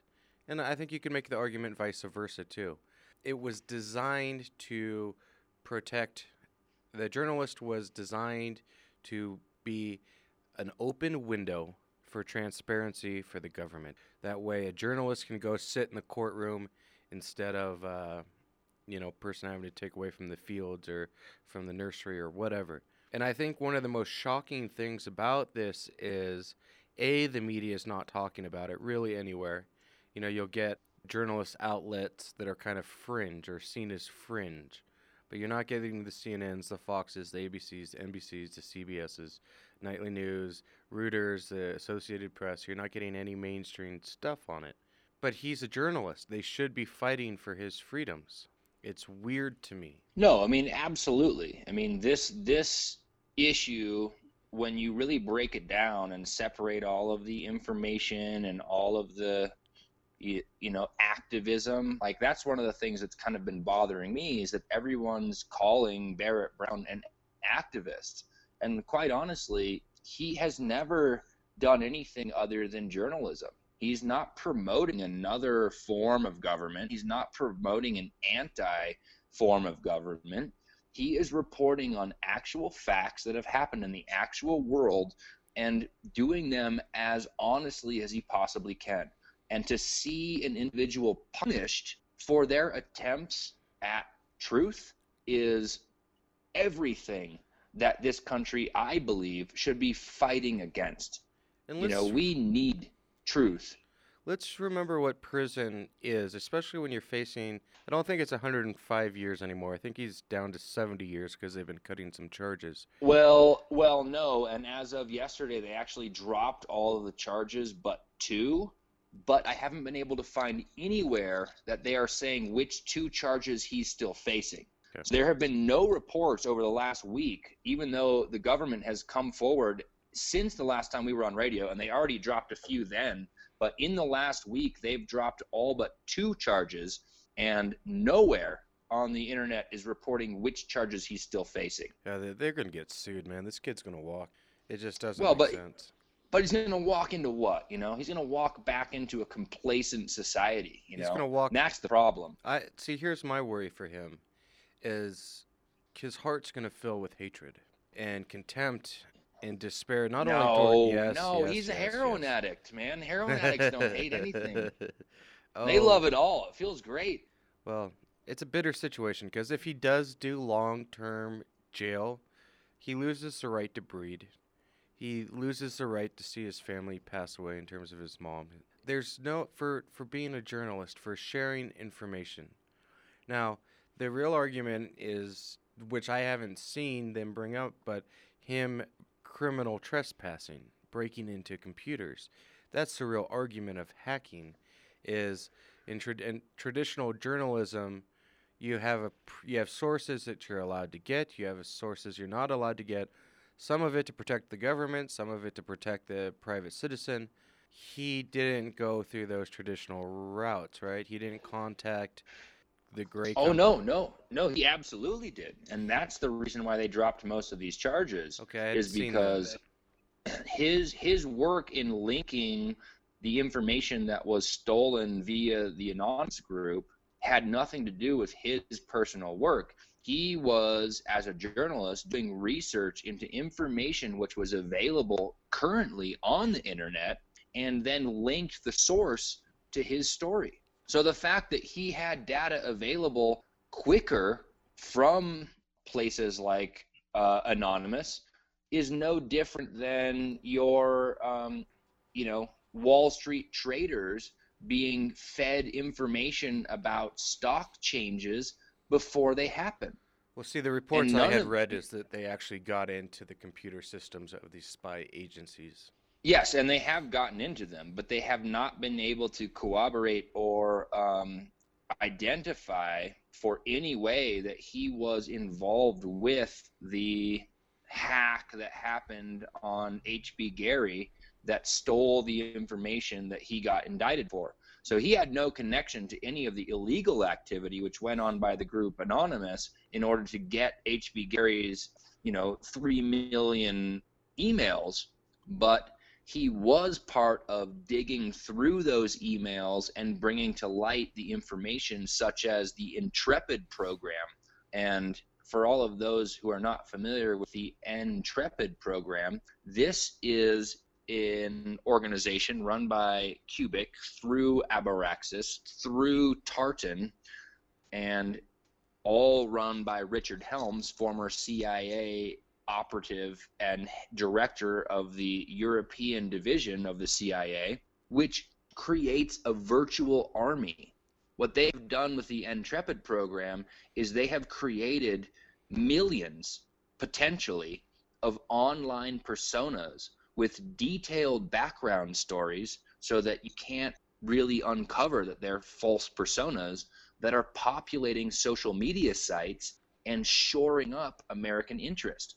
So you have a company whose job is to create fake people to populate your Facebook and your Twitter and all of your accounts that you're familiar with and give popular opinion which supports US policy. This is a very dangerous situation and our United States Central Command, the United States Central Command paid 2.7 million dollars of our taxpayers' money to help propagate these sock puppet personas in order to shore up United States support. That's not their This isn't- responsibility.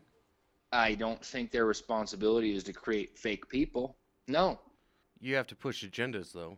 I think it's And you have to and you have to push agendas when they're not part of the popular opinion. And that's part of what Barrett Brown was looking into is it's not about pushing agendas, it's about pushing agendas that no one supports. Because if people aren't behind you as a government, you can't do it. So rather than getting people behind you, they hired a company to create fake people to be behind them to convince the rest of us who are so sleepy and tired and need to go to bed, Johnny McKeon, before it's time to really get to business. It's concerning if you believe in indoctrinations and pervasive control mechanisms, the buying of Twitter account followers, the buying of likes on Facebook accounts and Tumblrs and everything else. Some might say that that is a is a softening up point for al- allowing this, uh, you know, the, the fakeness. And or is that way off? on top of, well I'm, I'm saying on top of that too is like the fact of how closely these organizations are tied you know? If you if you try and do any research on either abraxas or cubic or intrepid or tartan or trapwire or endgame systems who is headed by aaron barr who's the director of hb gary as well the individuals involved in these quote unquote cybersecurity systems, they're not out to make anything safer. And quite honestly, there are many quotes on the books from all of these companies stating that their primary target is American quote unquote anarchists. So we're not looking for terrorists. We're not looking for overseas individuals who are seeking to destroy this country. These systems are specifically designed to look at American citizens and their connections with anarchist groups because those anarchist groups have lost faith in the American system. And we want something different. We demand change. And when you demand change in this country, you're met with one thing incarceration. And it's a very it's a very slippery slope until we find ourselves in the same position that they are in many other democratic countries when if you disagree with the government, there's a military presence in the street. So- and in this country, we have decided that rather than a military presence, we can control you through a cyber presence. And that's the new move. Do you think the government or the politicians who are very wealthy, they really don't see what's going on out in the public in terms of, I mean, they're setting up uh, all throughout universities and colleges in the United States. There's food drives going on for students. There's, you know, the food bank reserves are going through all-time lows because there's such high demand. You know, prison population out of control because it is almost becoming impossible to not only live in a healthy environment, but then to be cool and interactive with cool things because it's a dollar sixty-five for a twenty ounce Dr Pepper.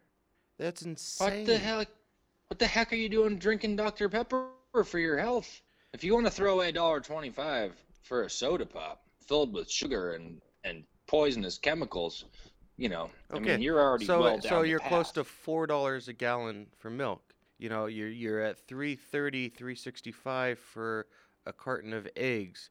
What I'm talking about is it's very expensive to live. That you know, it's hard now with cell phones. That that's most people's primary uh, ways of communications. You're looking at 120 dollar phone bills a month. On and on and on. Well, exactly, exactly, exactly. Your three dollar, you know, your three dollar dozen of eggs looks a lot more expensive when you're already dropping $120 just to stay on the phone. You know, our priorities as Americans are incredibly skewed, and I would bet you that most of those college students who are going down to get their free food are probably rocking an iPhone and probably a Macintosh laptop.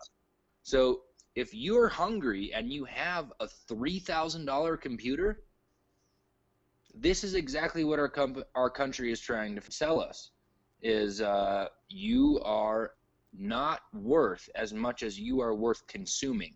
If I can keep you consuming, then you're worth something to me.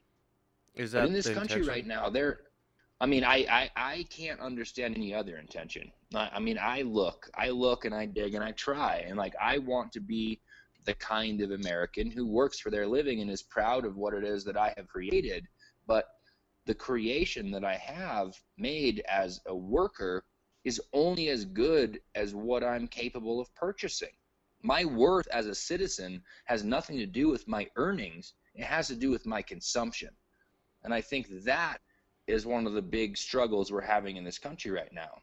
Because if you're only worth as much as you can consume, where where's your life? Where where is your where is your life? That's that's the issue is they want you to be a consumer and be happy with it and enjoy it, you know, and you know I, I'm around comedians and journalists and people in the media all the time who sell consumerism. You know that's the the old myth in television or radio is you're just trying to fill time in between commercials, right? As old Tom Likas used to say, there's a reason why there's a red light outside my door, you know. And so Yeah, yeah. And I don't understand. I don't see. I, I don't have. I hate commercials. I hate commercialism, but I understand it too, and that it's a big part of our society that creates an enormous amount of revenue to create things and ideas like the internet or high w- or Wi-Fi appliances and it just doesn't seem like it needs to be so criminal or the intent has to be so evil but I know that from a large perspective it is. I see the crumbling of society in the 33 years I've lived in the 18 years I've been conscious, you know. I see it. Well, and I and I wish I could reach through this phone and and slap you right back to the Sasha, Elijah, Han, Bloom, whoever you want to be now that I knew when we were in college. Because these are not things that I would even hear come out of your mouth. I mean, when we lived together, you had Malcolm X and Mahatma Gandhi on your wall and were rivaling and fighting against every single thing which tried to put us in a box. And yes, sure, yeah, I understand commercialism in the sense that I can't do my job unless I get paid. So somebody has to pay me. And if I'm doing radio, well, then I have to do a commercial because that commercial is going to pay me. But deep down in my heart of hearts and your heart of hearts, my good friend, is the fact that, like, it doesn't have anything to do with the money. Like I, you know, I don't get paid to come on this radio show. I don't even need to. Like this is a great opportunity for me to be able to look at my position as a human and my position as an American and my position as a conscious human to help the rest of our fellow Americans to maybe shake the frickin' dust off their backs and recognize that you got sold a $300,000 house when it was going to take you 30 years to pay it off because no one was willing to give you the money to make sure that you could take care of your family. You know, this country is built around the you know, the the Christian model of heaven. You know, you're going to get there eventually. If you're a good person and you work hard enough and you're honest and you, you know, don't question authority and you just sit back and do your job, then eventually your house will get paid off and then you'll die. That to me is not a model for freedom. It's not a model for success, and it's certainly not a model for growth. Oh, sure, it's a model of growth because it forces you to work. That 30 years of Well, back but it- money and interest, yeah, in providing a house, you have to work. Economic growth, sure. I mean, I'll give you that. I mean, that's what I'm saying is economic growth. That's our that's our only model of success. Like we look at our gross national product every year, but we don't look at the success of our individuals. We don't look at their health and well-being as humans or their ability to care for their neighbors or their ability to have compassion. I mean, these are the human traits that should be celebrated. You know, compassion and humanism and and respect for those around you have been all but destroyed based on the model of economic success because anyone in this country who's in business who understands business knows that the best way to get to the top is to step on the guy's head next to you I always teach my teammates and learn from them. I don't step on people's heads. There's well but that's why we're broke yes, sir. but uh, it's rewarding to to me, but it's getting very expensive to live, and there has to be there has to be a, a, a happy medium somewhere on this planet, right? And I'm not looking for a siesta every day. I don't mind working eight hours a day. I'd prefer to work six hours a day, and then have time for gardening and for other things. But there really has to be s- some type of uh, system that allows us to have more time with our families and our friends. But you know, uh, the young kids are just going to spend more time drinking. It's tough because anything you implement becomes forced. And some part of the country is going to think that their rights are infringed, and it's really tough to govern people. Well, and that's exactly where the whole anarchist movement comes in. Is all the anarchist movement is saying is let's govern ourselves.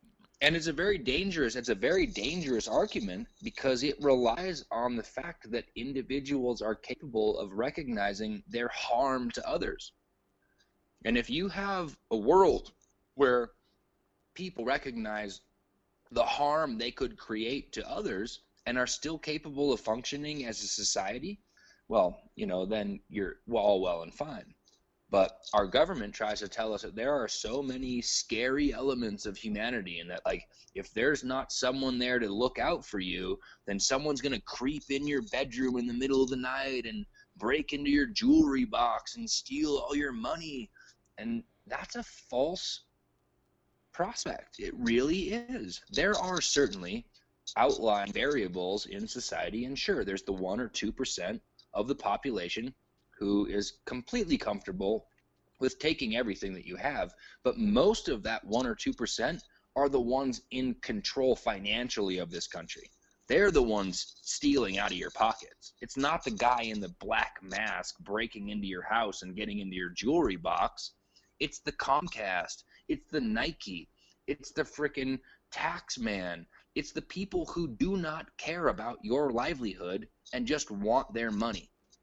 And that to me is where we're finding a disconnect in this country right now. Hmm. I I don't disagree with you.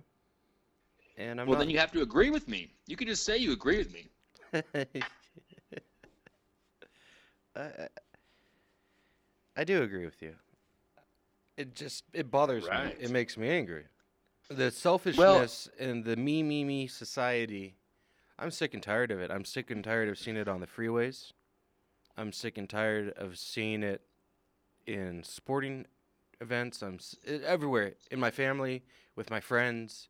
It's a me me me me world, and it it's even more so with social media in because now 95% of my conversations with every anyone I've known my whole life is through text or email. There's no more phone calls. There's no more anything, and it, it, it drives me out the wall. Well, I mean, I mean, if you just take the like the the strict financial facts, and you take the top one percent of this country who controls ninety percent of the revenue, Yeah. you you could give every single person in this country a million dollars, and it wouldn't even be a hiccup in their daily life. You know, the the concentration of wealth and power has reached such an extreme that you couldn't you could spend a billion dollars a day. You couldn't even spend a billion dollars a day and waste all your money. And that's why those theories. And there are people. That's why the theories of the Illuminati, the Scottish Rite Freemasons, the Bilderberg groups, those myths never go away because there has to be a ruling class in this society that's orchestrating the poverty and the heart attacks and high cholesterol. It can't just be, unless we are completely ignorant, it can't just be the com- us, the citizens that are uh, that create this. I mean, I I don't get the mindset of an owner of Coca-Cola or of Snicker. Like I get their mindset to make a tasty beverage, but 60 years ago Dr Pepper was made with beet juice. Right? And it only lasted a couple of days cuz it went bad. And prune. Yeah. That's what I'm sorry, that's what I meant. And you know, ginger ale was made from ginger and, and the stuff was healthier. And now it's just killing us. Well, and it wasn't even that it was healthier, and that's the funny thing. It- they didn't do it because it was healthy. They did it because that's what they had available, and that's what they could make it out of. And like nowadays, it's about profit margins. So it doesn't matter what you have; it matters what's cheaper. So if I can if I can put plastic, if I can put ground up plastic in your drink, and to fill it up enough to make it full, and have you drink plastic, it doesn't matter because all I want is the money. All I want's the money. And I need to get that money so that I can pay all these people who work for me.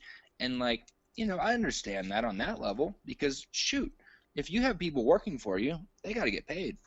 But if you have knowledge of the effect of what it is that you're putting out, you should be held liable for that. I agree. And that happened with the that happened with the cigarette companies, you know. And what did they do? It didn't. It wasn't even a hiccup in the road, you know. That happened with the oil companies. Wasn't even a hiccup in the road. Mm-hmm. It's just more money, more money, more money. Like all we do is adjust our public relations, and that's where these these programs like Ntrepid come in. So you know, like oh, the Exxon Valdez crashed and killed like millions of species of animals. Well, I'm a not actual person who has been generated online as a fake persona, and I have an opinion about this. And my opinion is that the Exxon company is fantastic, and they help pay for my kids' education, and blah blah blah. So the danger is, you know, like I've had posted on my Facebook page many times. Facebook is not the news. It's not the news. And yet, many people look at it and they're like, oh, my friends say this, my friends say this, my friends say this. So I align myself with what my friends say. And many people are so egocentric that they would love to have more friends on Facebook. And they don't even care if they know who those people are. So someone you don't even know is telling you about what they think, and you want to agree with it because you don't want to be, you know, the first guy to put their head up because the first guy who sticks his head up and says no is the first guy to get his head chopped off, just like Mr. Barrett Brown. You know, he said, "Hey, look, I don't like the fact that our government is watching us every moment of our day. I don't like it. And I want to show you who's making money off of this because someone's making money off of us being watched. And for what good? So for for marketing potential, our show is over. At the end of the show for the podcast, I will put several minutes of Barrett Brown talking and discussions, and we'll put links on our Facebook page so you all can go there. Next week, the beginning of the hour, we have comedian Seth Tippett coming in. For the last hour and a half, we will have Dakota and my friend Garen, and we'll be talking nothing but bitcoins, how to mine, how not to mine, what's going on with the deaths of these people that are owning the business. And feel free to continue this conversation with Dakota on Twitter at DakForce or engage us on email at outradio at gmail.com. And this conversation's not going away. We're trying to inspire all of us to get interested in politics and humanity and life and figure it out. And with that, I bid you adieu, Dakota. I appreciate your love, your kindness, and your courage for uh, expressing yourself on All You Radio. Well, thank you for the opportunity. I love all you out there who have taken your time to listen. I hope we engage you in your desires to further your own interests and just dig. Everybody out there, just dig, just dig. Because there's a lot of information that needs to be found, and you got to look for it. Yes, sir. Thank you very much. We appreciate you. This is OU Radio, KU Internet Radio, for students by students.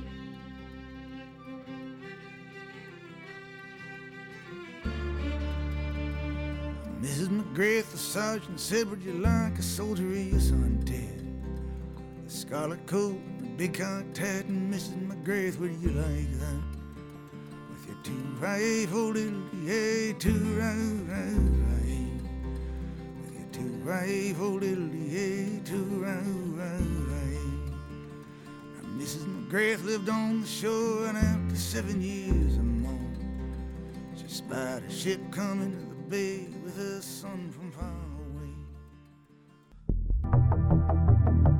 Some of the most important things that have been uh, have had the most far-reaching influence and have been the most important in terms of what's been discovered, not just by anonymous, but by the media in the aftermath, is a result of hacking. That information can't be obtained by the traditional journalistic process, or it can't be obtained, or won't be obtained by a congressional committee or a federal oversight committee. Uh, for the most part, that information has to be you know, obtained by hackers. We had one of those times about a year and a half ago.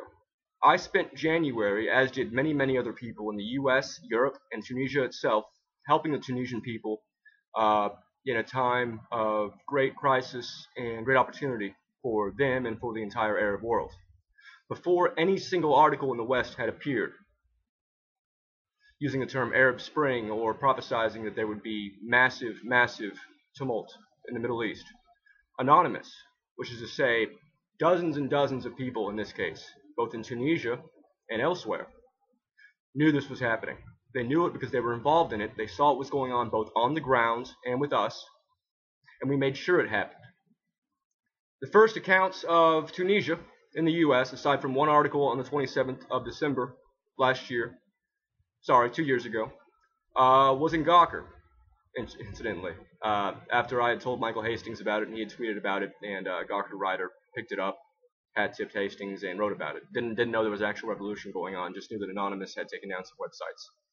That's how bad the coverage was back then. That if you Googled Tunisia and were looking around for it, simply to write an article, you would not find that there was a revolt going on. It had been for two weeks at that point. Anyway, the story of what Anonymous actually did and what Slim Amamou, the greatest Anon, uh, who later went on to serve in the cabinet of the new government before resigning in protest, that story will never be told completely. So that interrupted what we were doing, what Anonymous was focusing on, which had been previously little DDoS attacks on sites that engaged in the illegal cartel against WikiLeaks, and of course, the Arab Spring, which we helped to do.